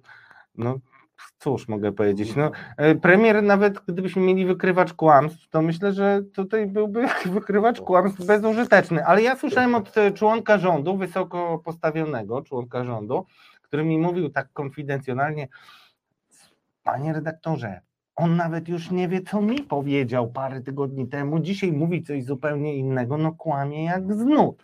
Więc to nie jest tylko tak do nas, to nie wyróżnia szczególnie suwerena obywateli, tylko generalnie Ja już, się tak ja już... już e, nie pamiętam, nie pamiętam jaki to był e, film. E, W każdym razie Leonardo DiCaprio grał główną rolę i on zmieniał swoje tożsamości, był takim zawodowym oszustem i miał takie zwierzenie którymś momencie, jak już go FBI złapało, że najgorsze w tym wszystkim to jest zapamiętać, jak się dzisiaj nazywasz i e, kim jesteś z zawodu. No to, to myślę, że tutaj. Złap mnie, jeśli potrafisz. Tak O, się właśnie, nazywał ten film. ci Jest bardzo, Tak, dziękuję jest Ci bardzo. dobre. Myślę, że tam jest dużo takich maksym, które e, do pana premiera by mm, e, pasowały, ale tak po wyciśnięciu, proszę Państwa, co pan premier powiedział? No, że jest jakaś głupia Unia Europejska, która nic nie rozumie e, i że tak naprawdę cały czas, co jest narracją powtarzaną od lat, to już, to już że, że tej Unii Europejskiej to chodzi o to, żeby rządziło PO. Tak, tak, i że to jest wielki spisek platformy, zresztą też będziemy do tego nawiązywać. To jest taki ostatni spin premiera i nie tylko e, premiera, powtarzany e, po tym, jak Parlament Europejski, mm, o czym wspominałem, krytycznie odnosił się do van der Leyen i też e, przy przygotowaniu e, rezolucji brała udział między innymi Róża Thun. Em, I w tej rezolucji było właśnie wezwanie do bezwzględnej, bezwzględnego egzekwowania tych e, założeń, a ja tylko posiłkuję się y, kolegi mojego mm, wypowiedzią, żebyście Państwo wiedzieli, na co się zgodziła e, Polska, bo ta wstająca z kolan, nie robiąca absolutnie nic, m, pod dyktando nikogo, choćby to był najmądrzejszy człowiek na świecie, to nie, bo nie, suwerenność first, tak jakby, źle no, opacznie mm, rozumiana. Y, Ale żeby Państwo mieli jasność, bo premier jeszcze zabierze głos w naszym programie, mm, oczywiście. Y, I y, jeśli chodzi o takie zwięzłe, lapidarne podsumowanie tego, jak wygląda mm, cały dokument, który zaakceptowano, ma niemal 200 stron, na których zapisano 48 reform, 116 powiązanych z nimi mm, kamieni milowych oraz 54 inwestycje i 166 wskaźników, które musimy spełnić, żeby te miliardy dostać. Nie bez powodu o tym e, mówię, bo też A o tym. wiesz, co to zaczyna e, przypominać? Nie. No, proces Znaczy- akcesyjny, bo to mniej więcej w ten sam sposób wyglądało. Jak żeśmy się starali o przyjęcie do Unii Europejskiej, e, no to wtedy wyznaczono nam pewien pakiet, e, pewien pakiet osiągnięć, tak? Nie, Tak. naz- nie nazywano wtedy tego kamieniami milowymi, ale można by było spokojnie nazwać, czyli proszę Państwa, e, wielka, suwerenna polityka Jarosława Kaczyńskiego i jego pomagierów i tam różnych totumfackich w rodzaju Morawieckiego i tym podobnych e, ludzi doprowadziła nas do tego, że w zasadzie znowu aplikujemy do Unii Europejskiej. Przy czym, o ile wtedy aplikowaliśmy, chcąc się do niej dostać, o tyle aplikujemy. Nie bardzo wiem, czy obecny rząd chce. No i Państwo będziecie musieli sobie odpowiedzieć na pytanie, czy rząd chce, na pewno na pytanie, czy rząd na pewno chce pieniędzy z KPO, a na pewno niektórzy już w PiSie głośno mówią, że to jest gruby skandal i generalnie z perspektywy ich wyznawców, no to można powiedzieć, yy, znalazłem nawet takie słowo, a, że zostaliśmy przeczołgani przez Komisję Europejską, jak My? słusznie, My? jak słusznie, no my, no nie No my? no. Nie, no my, My no się- jak, my- no wstaliśmy z my kolan, wygrywaliśmy tam wszystkie głosowania, mamy moralną rację i my byliśmy przyczołgani? Nie wierzę.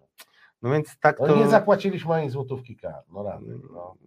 No tak, tylko nam potrącono, ale to taki niuansik, bo nie wszyscy by Nie, rozumieją tak- twój sarkazm, to jest, więc wiesz, Nie, bo to jest ta radość takiego kolesia, co nie spłaca długów i mówi, a nie oddałem im nic. No ale komornik ci zabrał, ale ja im nic nie oddałem. możemy w takim razie e, przekazać zaraz głos e, premierowi, bo premier zawsze pomija takie małe, drobne szczególiki w swoich wystąpieniach i zanim te szczególiki mm, będziecie e, mogli sami mm, wyłapać, to ja tylko przypomnę, y, zanim oddam głos premierowi, że Większość państw Unii Europejskiej otrzymała pieniądze z KPO w ubiegłym roku. I to miało ważne y, znaczenie, że to było w ubiegłym roku, bo jeżeli załatwiłeś wszystkie formalności do końca ubiegłego roku, to mogłeś obrazowo mówiąc korzystać z dużo mniejszych rygorów, jeśli chodzi o Nie, no, rozliczenie po pierwsze tych wziąć zaliczkę, Tak. e, a, a nie rozliczać wszystko Tak. po wykonaniu projektu, czy tam w jakimś e, umownych e, terminach. I to było, i ta zaliczka była taka, no, powiedziałbym, in blanco, to znaczy Tak. rzucana, rzucana na rozruch, tak? Tak. Z obowiązkiem późniejszego wytłumaczenia się na co idzie. I tutaj przypomnę y, tylko, y, że w pierwszej, jakby w pierwszym rzucie y, takie państwa dostały jak Niemcy 2,25 miliarda euro, Dania 201 milionów, Cypr 157, Łotwa 237, Słowenia 231, Chorwacja 818 milionów, Czechy 915 milionów, Austria 450, Słowacja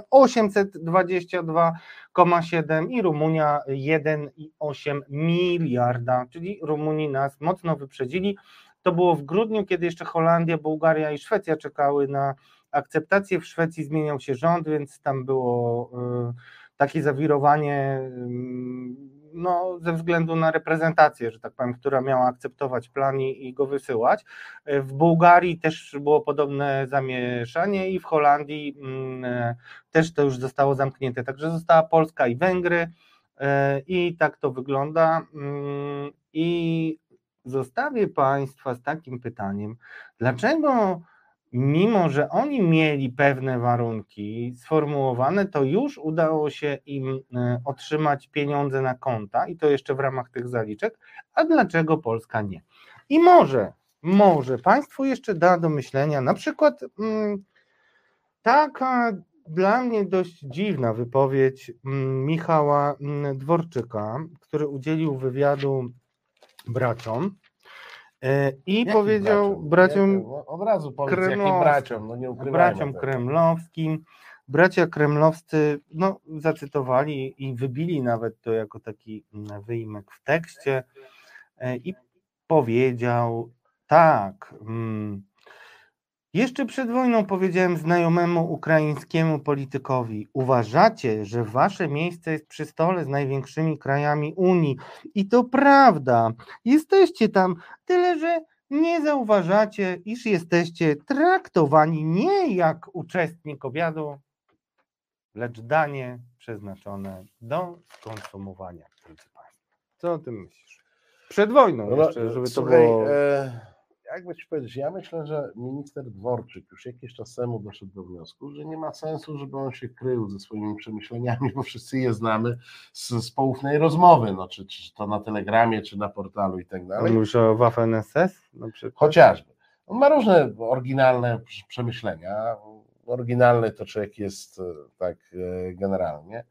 E, No i, i co? I, I mówi wprost, proszę Państwa, i to jest coś, na co my staramy się nieustająco zwracać e, uwagę. Ten sam minister Dworczyk potrafi wyjść do kamery i opowiadać jakieś rzeczy o pomocy Ukrainie, e, o tym, jak bardzo Rosji zaszkodzimy w różnych, w różnych sytuacjach.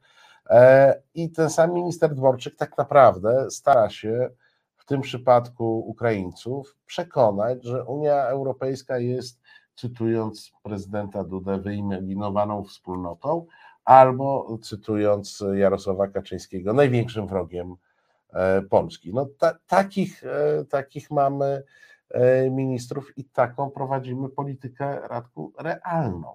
Ta realna polityka polega na tym, że poza tym, że Polaków będziemy szczuć na Unię Europejską, na Niemców, czwartą Rzeszę, ósmą Rzeszę i, i tym podobne rzeczy, no to jeszcze kraj, który aspiruje do Unii Europejskiej, który przelewa krew w imię tych e, aspiracji, będziemy straszyć nie mniej, nie więcej tylko Unię Europejską, bo to jest powiedzenie Ukraińcom, no Tak. co wy myślicie, no, Tak, no że kiedyś to się... dobry pomysł? Przypomnę Państwu, że y, swego czasu Dawid Wilczstein robił taką dekonstrukcję y, rzekomego, jego zdaniem, mitu, że Ukraińcy y, wierzą w wartości europejskie i chcą do Unii Tak, Europejskiej. tak, tak. nie, nie, Omawialiśmy w tym programie. Tak, to był E, ten gruby, gruby to, mocny towar. Oczywiście ta wypowiedź jego. No, Tak to, jak wiadomo, to są Tak, specjaliści od mocnego, e, od mocnego towaru.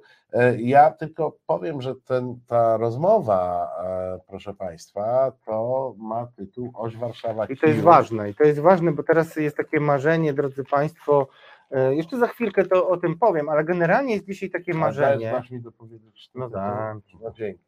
E, Oś Warszawa Kijów, m, wielu zrobi wszystko, by to zniszczyć. E, I to jest znowu budowanie jakiejś konstrukcji nowego sojuszu, co do którego ja nie mam nic przeciwko, żeby był sojusz Warszawa e, e, Kijów. E, Natomiast dlaczego ten sojusz ma być w opozycji do Unii Europejskiej? Tutaj racjonalnego uzasadnienia nie mamy. Ale może przejdźmy do Polexit Newsów, zanim e, film będzie. Mhm, oczywiście. Znaczy ja muszę to jeszcze dodać, bo mm, wydaje mi się, że to w ogóle nie jest cytat z tego wywiadu, ale tutaj takim mniejszym trochę, jak to się nazywa, lead po dziennikarsku, bracia orzekli, potencjał obu krajów jest ogromny, ale elity ukraińskie muszą dokonać wyboru. Albo zmienią reguły gry i postawią na trudniejszą i dłuższą drogę wspólnie z Polską, albo za kilka lat czeka nas powtórka tragedii. Znaczy, ja nie mam wątpliwości, że to, co mm, e, proponuje nam PiS, to jest na pewno dłuższa i gorsza e, droga. E, Tylko, że mam jeden problem. Nie wiem, dokąd ona prowadzi. Bo że jest długa i zła i oglądałeś. ciężka. Są tylko dwie drogi. Wszystkie drogi prowadzą albo na zachód, albo na wschód. Na północy jest morze. Możesz Na- tylko A na utonąć. południu, na południu są pagórki. I Turów. Yy, jedźmy dalej. Bracia kremlowscy zabrali też yy, yy, głos w swoim wstępniaku. No i tutaj jakby znowu jest ten motyw Nadii Comaneci. Przypomnę, że to rumuńska gimnastyczka, która się tak umiała wyginać. No więc wygięcia są ciekawe. Mm, I tak. Jacek Karnowski, który w moim przekonaniu takim prywatnym marzy o takim statusie bycia michnikiem, takim ideologiem, michnikiem y, mm, Arebur, czyli tym ideologiem prawicy, on takie ma głębokie te No, ale myśli, tak muszę ci powiedzieć, zasadzone, muszę ci powiedzieć już tak bo na marginesie, jak już wrzucasz to, to jakoś tak się ułożyło, że po jednej stronie jest jeden michnik, a po drugiej stronie tych michników jest dużo. A to prawda. To jak z Napoleonami, też w niektórych miejscach jest ich dużo. To prawda. Ale co nam orzekł y, y, Jacek y, Michnik Arebur Karnowski? E, Krótko i na temat. Ukraina miałaby się zgodzić na oddanie jednej trzeciej kraju tylko po to, by Paryż i Berlin, a także Haga i Rzym nie musiały już udawać, że pomagają. To jest oczywiście taki jego piękny fragmencik. I jeszcze niektóre kraje zachodnie być może podświadomie wyczuwają, że rosyjska agresja uruchomiła procesy, które obiektywnie długofalowo wzmacniają nasz kraj. I tak już zbyt silny na oczekiwania określone w latach 90. Tak, proszę Państwa. Sojusz po- potencjalnie równoważący Czekaj, oś no niemiecko-francuską. To Słuchaj, chciałeś, no. to chci- o tym chciałeś powiedzieć. Słuchaj, nie, chciałem powiedzieć po pierwsze o tym, że jak ktoś wychodzi, zaczyna mówić, że wojna, e, która się toczy, e, e, która się e, toczy na wschodzie Ukrainy, e, wzmacnia kogokolwiek, a najbardziej Polskę, to chyba ostatnio nie był na stacji benzynowej i nie tankował. Wiecie Państwo, no, są jakieś, wydaje mi się, granice, e, są jakieś, wydaje mi się, e, granice głupoty, opowiadania głupot. To znaczy, bo ja wierzę, że bracia kremlowscy nie są tacy głupi, tylko Tak. e, specjalizują się mm, w opowiadaniu e, głupot, no, ale powinny być jakieś granice. Jak można postawić w jakiejkolwiek sytuacji tezę, że ta wojna wzmacnia Polskę? W jaki sposób wzmacnia? No to, to, to jest powszechna teza. Znaczy, nie, no, no, ja, ja wiem, bo. nie bo, bo, bo oni się Ona- czasami ona się- ścigają, a Proszę Państwa, ona się jeszcze w Polexit Newsach przewinie, ta teza, e, z różnych stron, ale to też do państwa, do państwa pytanie, może macie jakąś koncepcję, nawet absurdalną, w jaki sposób jesteśmy wzmocnieni tym, że w Buczy mordowano i gwałcono, w jaki sposób jesteśmy e, wzmocnieni tym, że e, rosyjska artyleria równa z ziemią e, kolejne, kolejne połacie Ukrainy, w jaki sposób jesteśmy wzmocnieni tym, że rząd do tego oczywiście ręki nie przykłada, ale samorządy e, i obywatele i różne organizacje pozarządowe musiały zareagować i organizować się w obliczu kryzysu humanitarnego, który nam groził e, przy uchodźstwie e, z Ukrainy. Naprawdę czasami chciałbym zobaczyć pracowników tych mediów, co oni w zasadzie mają w głowie, kiedy piszą takie bzdury. Jeszcze dwa fragmenty i jeden specjalnie dla ciebie, bo zasłużyłeś. To, e, bo to jest ważne. Słuchajcie, Skoro redaktor Gruca mówi, że zasłużyłem na jakiś fragment twórczości braci kremlowskich, to znaczy, że mnie strasznie nie lubi. No ale dawaj. Sojusz potencjalnie równoważący oś niemiecką i francuską. Sojusz, który w razie wejścia Ukrainy do Unii Europejskiej mógłby zmienić zasady gry we wspólnocie, ale który i bez tego będzie wiele znaczył na kontynencie. I teraz dla Marcina, kto tego nie widzi, to ma naprawdę słaby wzrok. Taki fragmencik od Jacka, a Michał nie chce być gorszy. A i ty, ty, tytuły mówią wszystko, to także przeciw Polsce. I gra na nieszczęście. Gra na nieszczęście koncentruje się na kamieniach milowych w negocjacjach, które doprowadziły do kompromisu z Brukselą. Obóz propolski zdobył się na bardzo trudny i bolesny kompromis. Ja, dobrze. Ale udało się uniknąć naruszenia polskiej suwerenności. Nie ciesz się za szybko, ci wytłumaczy premier niedługo. Pomógł bardzo doprecy- doprecyzowujący granice unijnej władzy wyrok Trybunału Konstytucyjnego oraz zaskakujące dwa wyroki TSUE, które odsunęły ryzyko oceniania prawomocności umocowania jednego sędziego przez drugiego. Kiedyś o tym Wam powiem e, dokładnie, bo to jest ciekawa dyskusja, ale oczywiście y, uproszczenie jest dość dalekie. Rzeczywiście były tylko dwa zdania, żebyście mieli świadomość, że wiemy o czym y, nasi adwersarze y, mówią.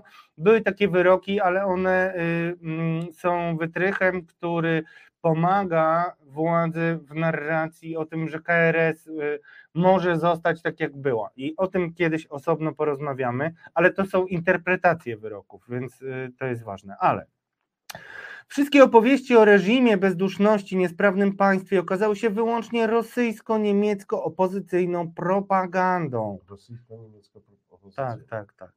Napięcie w relacjach z władzami Unii oczywiście się nie skończy. Wynika ono bowiem z niechęci Polski i Polaków do rozpłynięcia się w jakiejś beznarodowej i niedemokratycznej strukturze, do czego dąży unijny establishment. Baba, tak to wygląda. No i słuchaj, naprawdę myślę, że to się da skomentować. Nie, ale warto, żeby Państwo wiedzieli. Ja obawiam się, że my dzisiaj mm, dajemy Państwu e, za mocną dawkę, ale powiem tak, nie zatrzymamy się. Nie zatrzymamy się. Premier po raz drugi. A teraz tak jest.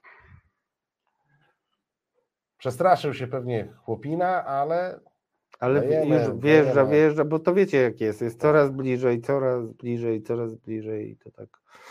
no, Ale drodzy rodacy, patrzcie, co mówi Platforma Obywatelska i opozycja w różnych, na różnych forach międzynarodowych, w tych europejskich trybunałach i mównicach. Bo dzisiaj chcą zakrzyczeć to, że będą głosować przeciwko Krajowemu Programowi Odbudowy. To wielki błąd.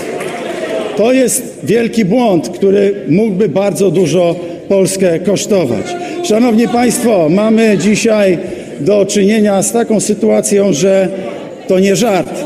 Na forum europejskim partie opozycyjne w Parlamencie Europejskim i nie tylko namawiają Komisję Europejską do sankcji na Polskę. To nie jest żart, to jest rzeczywiście wstyd. Trudno Wam Państwa, zamarliśmy słuchając e, premiera. E, Ja tylko spytam, czy nas słychać e, po premierze, bo, bo to po prostu głos odbiera. Tak, znaczy było więcej momentów, ale chcieliśmy, żebyście poczuli ton, bo potem to było tylko rozwinięcie tego typu historii. Ale to jest dobry moment, żeby mm, pokazać. Mm, to targowica rzekoma, tutaj jest e, Bronisław Wilczstein. Czy partia niemiecka może stać się amerykańska? O, chyba się nie zmieściło, bo jest inaczej w tekście. Bo to jest partia niemiecka, może stać się proamerykańska w nawiasie pro, czyli niemiecka jest niemiecka, a amerykańska jest pro, czyli taka jest mniej troszeczkę sprzedajna, bym powiedział. No tak, takie mam wrażenie, powiem, powiem szczerze, nie będę walił w stół, bo mnie tutaj upominają, na szczęście nasi realizatorzy, ale muszę to Państwu powiedzieć, że to, co mnie najbardziej boli, jeśli chodzi, no jedno z najbardziej, bo jest duży wybór, zjawiska wprowadzone przez PiS, to ta, te takie już oklepane dzisiaj niestety zarzuty zdrady, targowicy i w ogóle to- jest coś, czego nie było jeszcze niedawno nawet, bo ja chcę Ci powiedzieć, nie wiem, bo może pewnie tego nie pamiętasz, że kiedyś e, Giertych przegrał proces, e, bo porównał kogoś z lewicy do Szczęsnego Potockiego i przegrał za to proces. Później Paweł Zalewski wygrał proces e, z Michałem Kamińskim, który mówił do niego Herr Zaleski, Herr Zaleski, flaga niemiecka jest, no różne takie bzdury. Musiał przepraszać, przeprosił. Teraz tego jest tak dużo i to jest coś, Ale, za ale co wiesz, ja... Radku, to, to temat na inny program i inną rozmowę, natomiast to generalnie polega na tym, że to zawsze było, tylko nie było tego w mainstreamie, wiesz? W związku z czym jak No wyskakiwał właśnie, no, ale, to, ale nie było w mainstreamie, tak? E, natomiast w tej chwili taki jest mainstream, no i wiesz, jak mawiał klasyk, Nie, taki no, jest pisowski mainstream, tak? Nie, taki jest polski mainstream, bo mówimy o ministrach, mówimy o bezpośrednim No okej. zapleczu merytorycznym rządu, a jak mawiał klasyk, e, to było w kabarecie tej, normą jest ogół, a nie margines. A ogółem teraz jest Bronisław Wilczstein, Tak. e, ogółem w tej, w tej chwili jest Jarosław Kaczyński, Mateusz Morawiecki i mógłbym tutaj długą e, litanię. Wszyscy e, Michinkowie prawicy są ogółem, a nie my.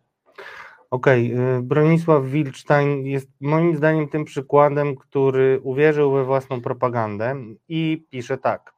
Czy PO z partii niemieckiej stanie się ugrupowaniem, i tu w nawiasie właśnie proamerykańskim, czy powinno nas to zajmować? Mm, No i tutaj jest dużo mm, ciekawych y, wątków, ale generalnie muszę to streścić.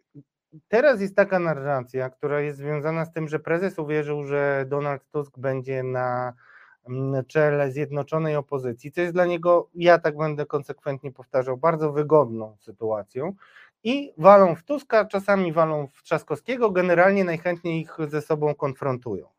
I to y, temu między innymi y, służy ostatnia koncentracja na Tusku i takie y, dorabianie ideologii, na przykład do tego, że on przestał być szefem Europejskiej Partii Ludowej, co zapowiadał rok wcześniej.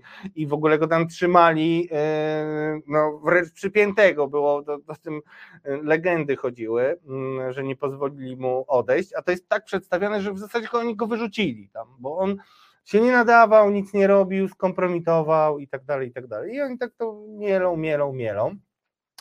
I w związku z tym mm, ja już pójdę do. A je- jest jeden taki fragment, który mi się bardzo podoba. Tak a propos tej e, platformy.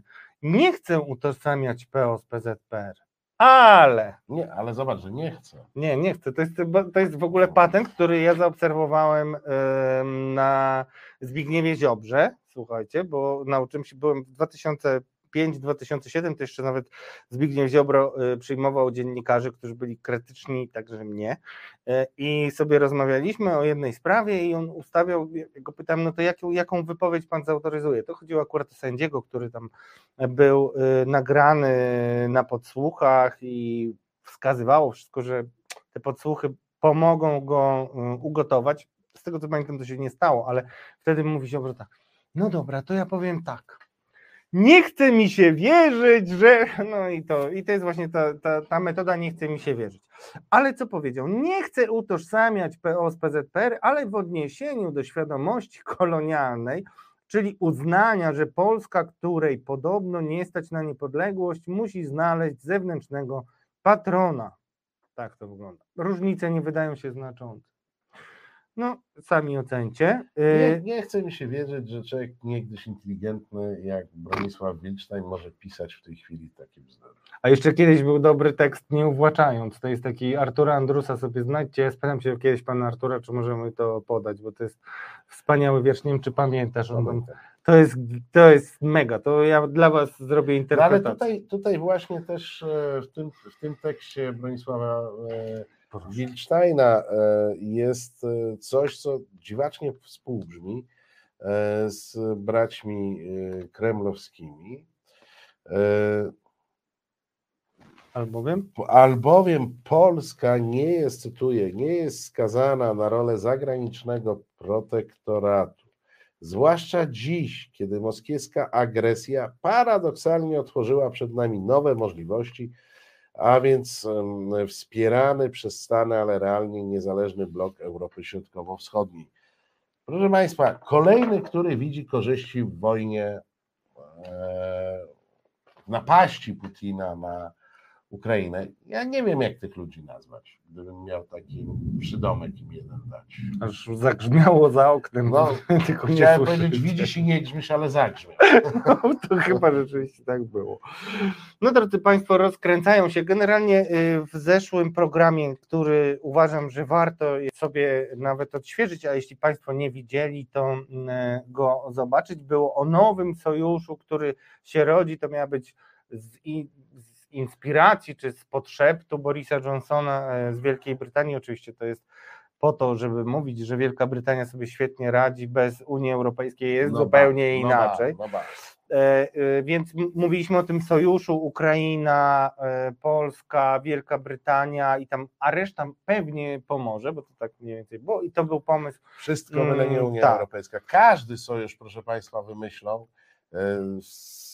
byleby to nie była Unia Europejska. No, a tutaj jakby jest Divida Impera, okładka warto obejrzeć, bo to są klasyki y, same w sobie. Wielki spisek w opozycji ujawnia w sieci.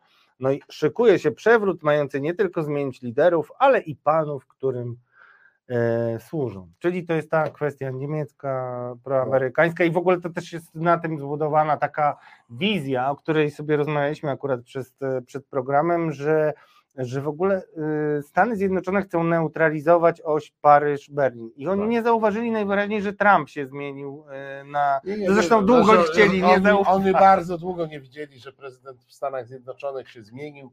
Zresztą, słuchaj, Duda do dzisiaj nie pogratulował, nie?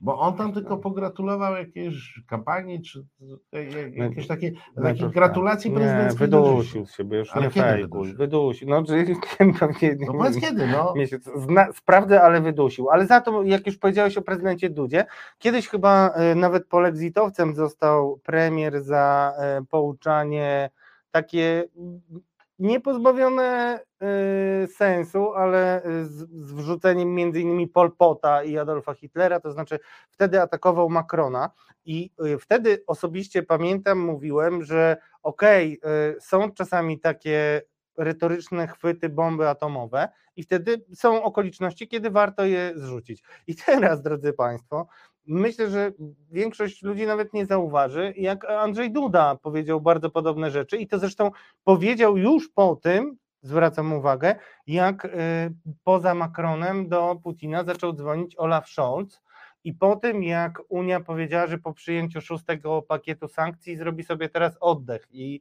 nie będzie teraz tych sankcji. I gdyby, drodzy Państwo, zrzucić tą bombę teraz, to po pierwsze nie pomagałoby się y, w kampanii Marine Le Pen, co było ewidentnym celem dla mnie osobiście, a po drugie miałoby to znaczenie, a dzisiaj nikt tego nawet nie zauważy. No ten Hitler już tam przeszedł i, i tyle. Także trzeba umieć w tę dyplomację No też. wiesz, ale to jeśli chodzi o specjalistów od dyplomacji, to akurat ta ekipa ma wyjątkowe talenty, niepowtarzalne, niespotykane w większości krajów, które, e, które znamy.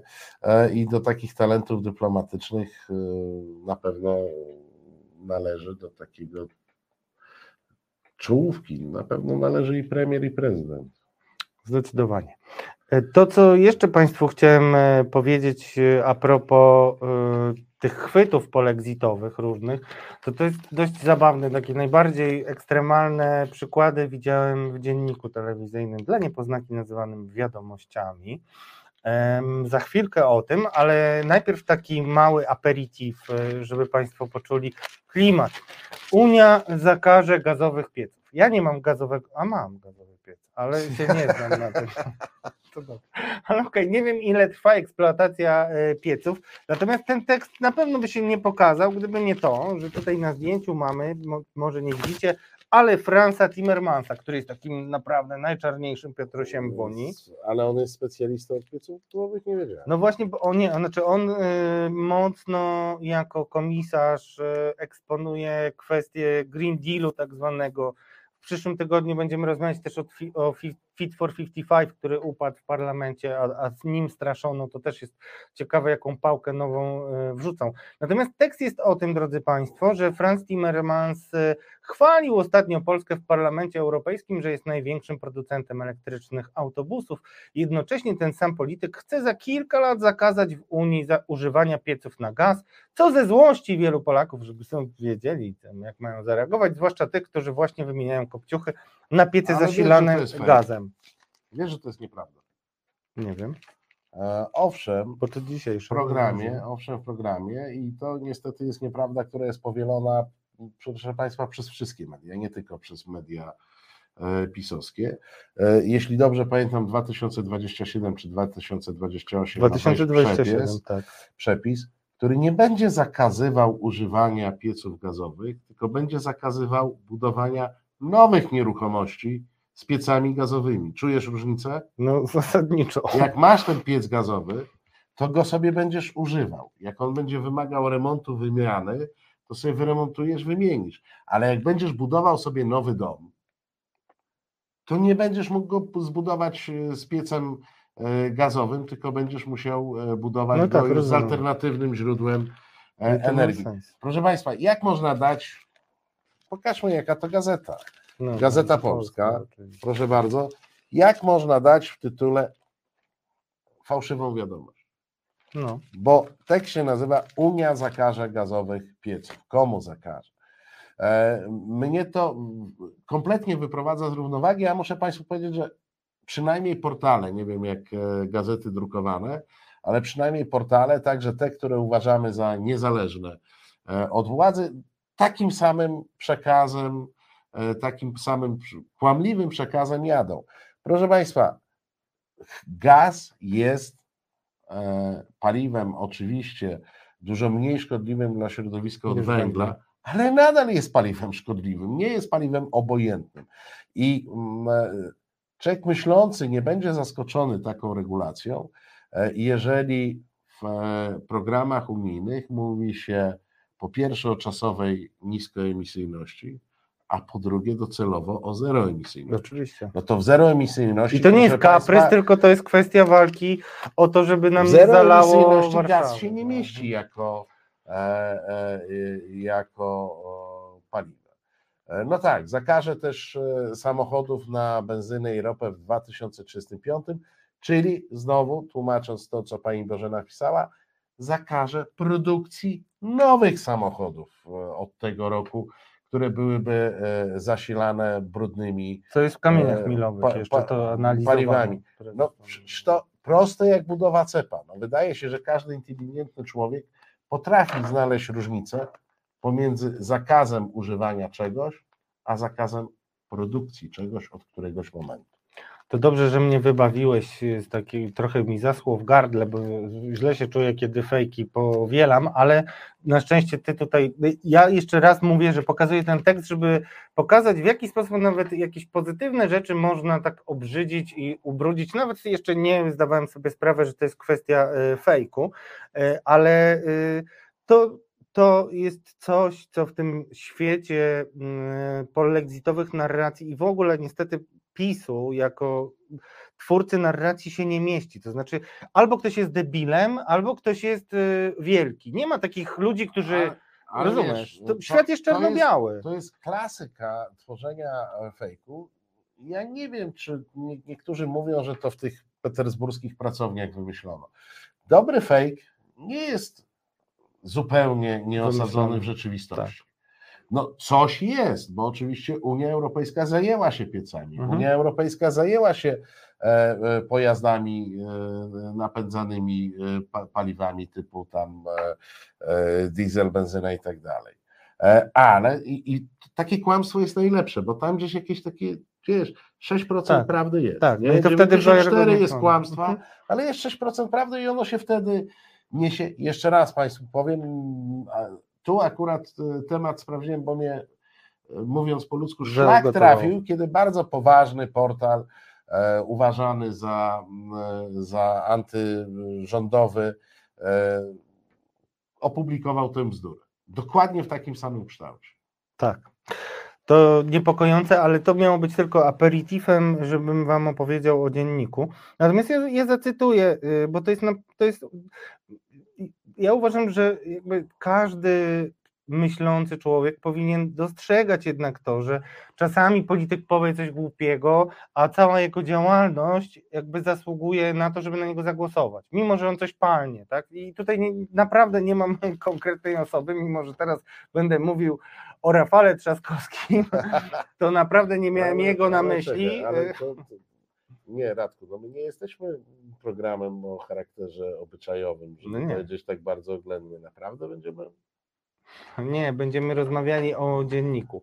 W dzienniku, drodzy Państwo, jest cały czas na repicie powtarzana wypowiedź Rafała Trzaskowskiego, ale jeden malutki błąd ostatnio się pojawił w ich narracji, bo najczęściej jest pokazany Rafał Trzaskowski w studiu Radio Z, notabene, który mówi, że te pieniądze będą zamrożone do momentu, aż się zmieni władza w Polsce.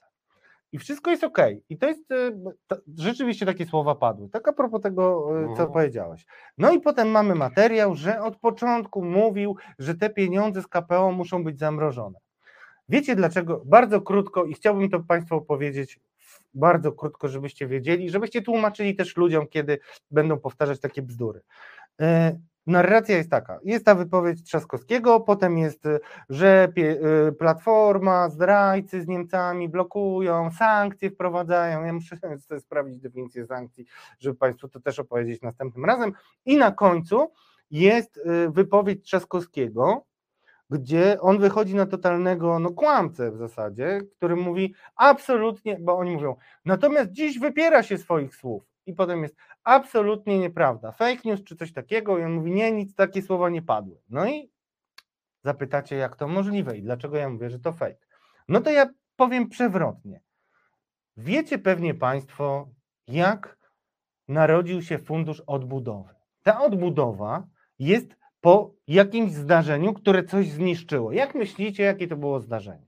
Zmiana władzy w Polsce. Trzeba było odbudować po platformie wszystko. To jest jakby Armagedon już, ale nie, przez, drodzy przez Państwo. 8 lat Polcy i Polacy i teraz trzeba odbudować. Fundusz Odbudowy po pandemii.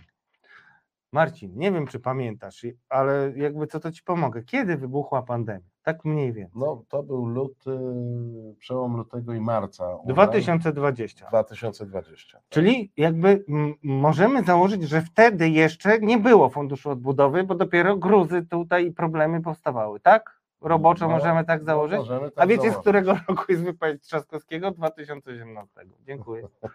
I, i dziękuję bardzo tym Ale realistom. słuchaj, to szacun dla e, Rafała Trzaskowskiego.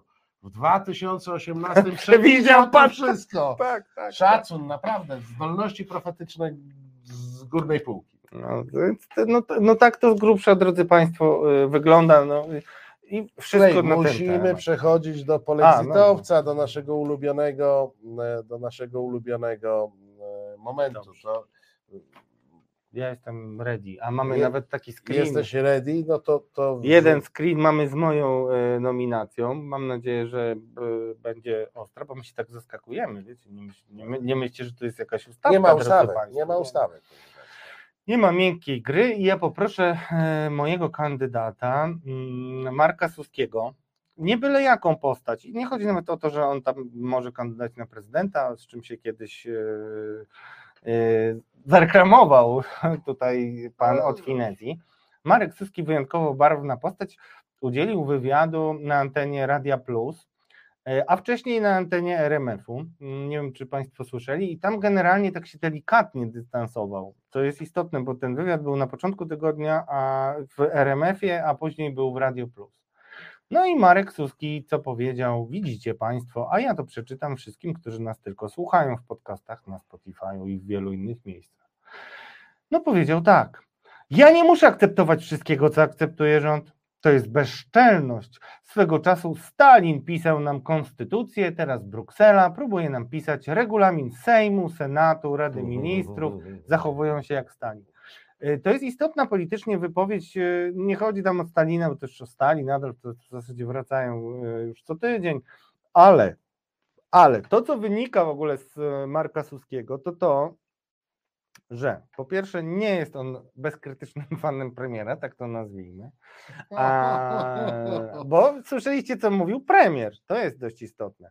O tym regulaminie, to pamiętajcie, chodzi oczywiście między innymi o to, żeby posłowie nie wrzucali projektów poselskich, które są rządowe, bo wymaga to wtedy, jak są rządowe konsultacje. Konsultacji, Więc tak. to, to jest ta, i zresztą y, wymieniście też dobre roty prezesa chyba o tym, albo na pewno tweetowałeś na tym, że wow, wreszcie regulamin Sejmu będzie to- obowiązywał. To myśmy tę sprawę omówili z Witkiem Beresiem w A. niedzielę, tak, że nadchodzą Tak. takie straszne czasy, gdzie Sejm będzie Tak. musiał procedować wedle własnego regulaminu. To jest zapisane w, kap- w, tych, Szok. tych warunkach KPO. szok i niedowierzanie. Marek Suski jeszcze powiedział: Jesteśmy w Unii, ale wydaje mi się, że na niby, bo Unia nas nie traktuje poważnie, próbują nam wejść na głowę. Ten aneks do KPO, Unia to nie jest aneks, to jest. A dobra. Ten aneks Unia może sobie powiesić w bibliotece jako pamiątkę swojej bezczelności. Zgodziliśmy się na likwidację Izby Dyscyplinarnej, na taki aneks się nie godziliśmy. I co to znaczy? To znaczy, że ten środkowy palec pokazuje właśnie e, Marek Suski w sumie Ale nie ja tylko powiem, premierowi. Co, ale ja ci powiem, co to znaczy. Marek Suski pójdzie na taką ulicę Nowogrodzką i wyjdzie i powie, że aneks jest ok. Mhm. Chcesz się ze mną założyć? Nie, bo jak się ktoś zakłada, to jeden jest głupi, a drugi jest oszust, więc ja nie chcę być głupi. Dobrze, jedziesz A swoim. ja, proszę Państwa, e, ja spokojnie wysłuchuję kandydatury e, Radka, Zwycięzcy mam po, nadzieję. ponieważ e, ja mam kandydata, który po prostu rozbija system zawsze, wszędzie m, i który jest takim jokerem. On przebija każdą kartę w tej układance. Chuck Norris. E, O, Chuck Norris, to, Chuck Norris to cienia przy nim nie dałby rady. To jest ten pan, który Suskiemu wytłumaczy, co on ma myśleć. Mówię o Jarosławie Kaczyńskim. Proszę Państwa, Jarosław Kaczyński był uprzejmy pojechać dzisiaj do Sochaczewa w ramach swojej groźby, którą wygłosił w e, sobotę. Otóż on w sobotę zagroził, że będzie jeździł po Polsce i Polska się zaczyna w Sochaczewie, jak Państwo e, wiecie. I pan Jarosław Kaczyński przywrócił temat reparacji. E, Powiedział, myślę, że jest właściwy moment, bo w polityce jest coś takiego jak timing, ten moment, w którym trzeba z pewnymi postulatami wystąpić, ten właściwy moment chyba się zbliża, że trzeba romnąć pięścią w stół. A Bożena myślała, że Janów Kowalski. Pierwszy raz się z tobą nie zgadzam, Bożena, dzisiaj. Tak, proszę Państwa. Więc e, e, będzie. No, pan Jarosław Kaczyński dzisiaj w Sochaczewie zajmował się przede wszystkim Niemcami. E, powiedział, jak oni są Niemcy. Mocarstwem moralnym to ja jestem młodym, wysokim e, blondynem. E, No śmiesznie, fajnie. no taki dow, dowcipny starszy pan. No, Ale to jest w ogóle... ale to, to jest, proszę Państwa, wszystko. No, powiedział, że tych Himarsów tośmy zamówili tyle, że Amerykanie się zdziwili. W związku z czym z tego zamówienia już jesteśmy bezpieczniejsze, ale powiedział coś, co, co jest naprawdę mocne e, i co moim zdaniem przebija wszystko. E, Mówił o wojnie e, ukraińskiej i powiedział tak. Zresztą, jak myśmy powiedzieli, że będziemy się militarnie zbroić, to Niemcy powiedzieli, że oni też. takie, ja- jak to było, małpują nas, nie? Sami by na to w życiu nie wpadli, ale małpują e, genialnego e, prezesa, który powiedział, że e, będziemy się zbroić. Czyli mechanizm został uruchomiony. Czy Niemcy chcą się zbroić przeciw Rosji, czy przeciw nam, to ja nie wiem, tak powiedział prezes Kaczyński, ale w każdym razie się zbroją. I chcę Państwu zwrócić uwagę, że mówi to wicepremier do spraw bezpieczeństwa kraju, który jest e, członkiem NATO i Unii Europejskiej, i mówi to o kraju, który jest członkiem NATO i Unii Europejskiej. Czyli o naszym sojuszniku mówi, że on nie wie, czy ten sojusznik się bro, zbroi przeciwko nam, czy przeciwko Rosji. E, Moim zdaniem Jarosław Kaczyński ma e, takie szczególne zas- zasługi, największe zasługi w antyniemieckim szczuciu, który jest de facto szczuciem e, anty, antyunijnym. Ja dzisiaj, jak usłyszałem to, bo ja to usłyszałem w, w, Live. w, live, w, Tak, tak. w transmisji e, telewizyjnej, to zacząłem nerwowo szukać, zacząłem nerwowo szukać, po raz kolejny zacząłem szukać, czy pan Jarosław Kaczyński kiedyś coś złego o Rosji powiedział. No. Poszukiwania trwają. Tak, proszę Państwa, i to są trudne poszukiwania. Jak wiadomo, czasami są takie artefakty ukryte, które się kilkadziesiąt lat szuka, więc może i mnie kilkudziesięciu lat, jak przy tych badaniach archeologicznych, e, zajmie odnalezienie takiego tekstu. Proszę Państwa, no, skończmy żartować.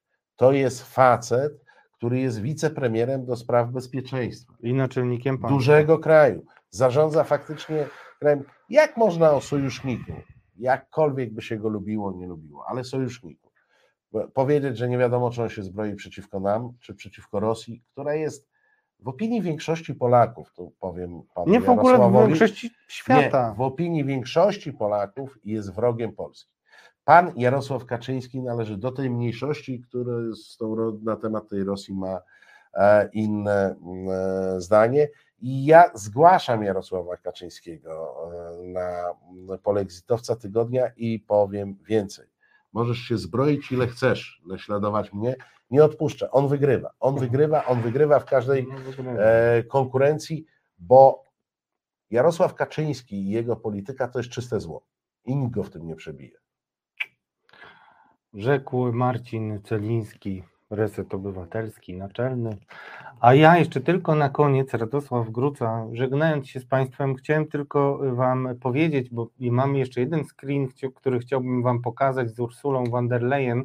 I, e, Von der Leyen, ona nie jest Holenderką, Ja, ja, tak, popracuję. ona jest. Niemką. Ale krótko i na temat, bo y, Polacy y, jakoś tak nie idą po tej linii. Nawet jak nie zobaczycie screenu, to ja pamiętam dokładnie. 47 em, drodzy. O, to jest dokładnie ten screen.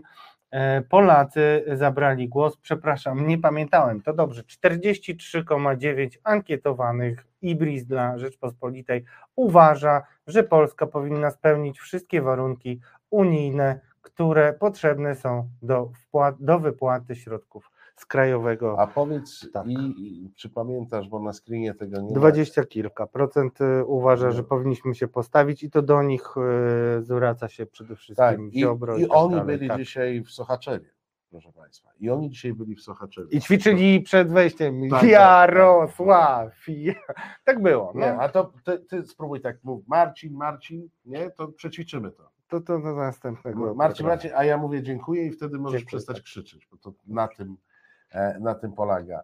E, Drodzy Państwo, dziękujemy za dzisiejsze spotkanie. Zapraszamy oczywiście za tydzień, jak zwykle o 19 e, bez wyjścia. Ja Państwa przepraszam za moją ubiegłotygodniową nieobecność, ale Radek powiedział, że najlepszy program mu wyszedł, jak mnie nie było, więc są tego dobre strony. Mnie po prostu organizm pokonał.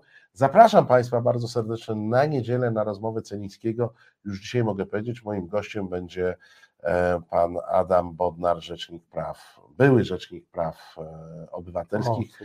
Pogadamy o Polsce, pogadamy pewnie o jego książce, która w tej chwili wyszła, więc pamiętajcie Państwo, w niedzielę o 19 możecie na reset zajrzeć i spotkacie tam Adama Bodnara. Dziękujemy pięknie e, i zapraszamy oczywiście na wojnę, nie na wojnę ukraińską, tym razem to jest wojna i Dominika Kasprowicz przejmuje antenę.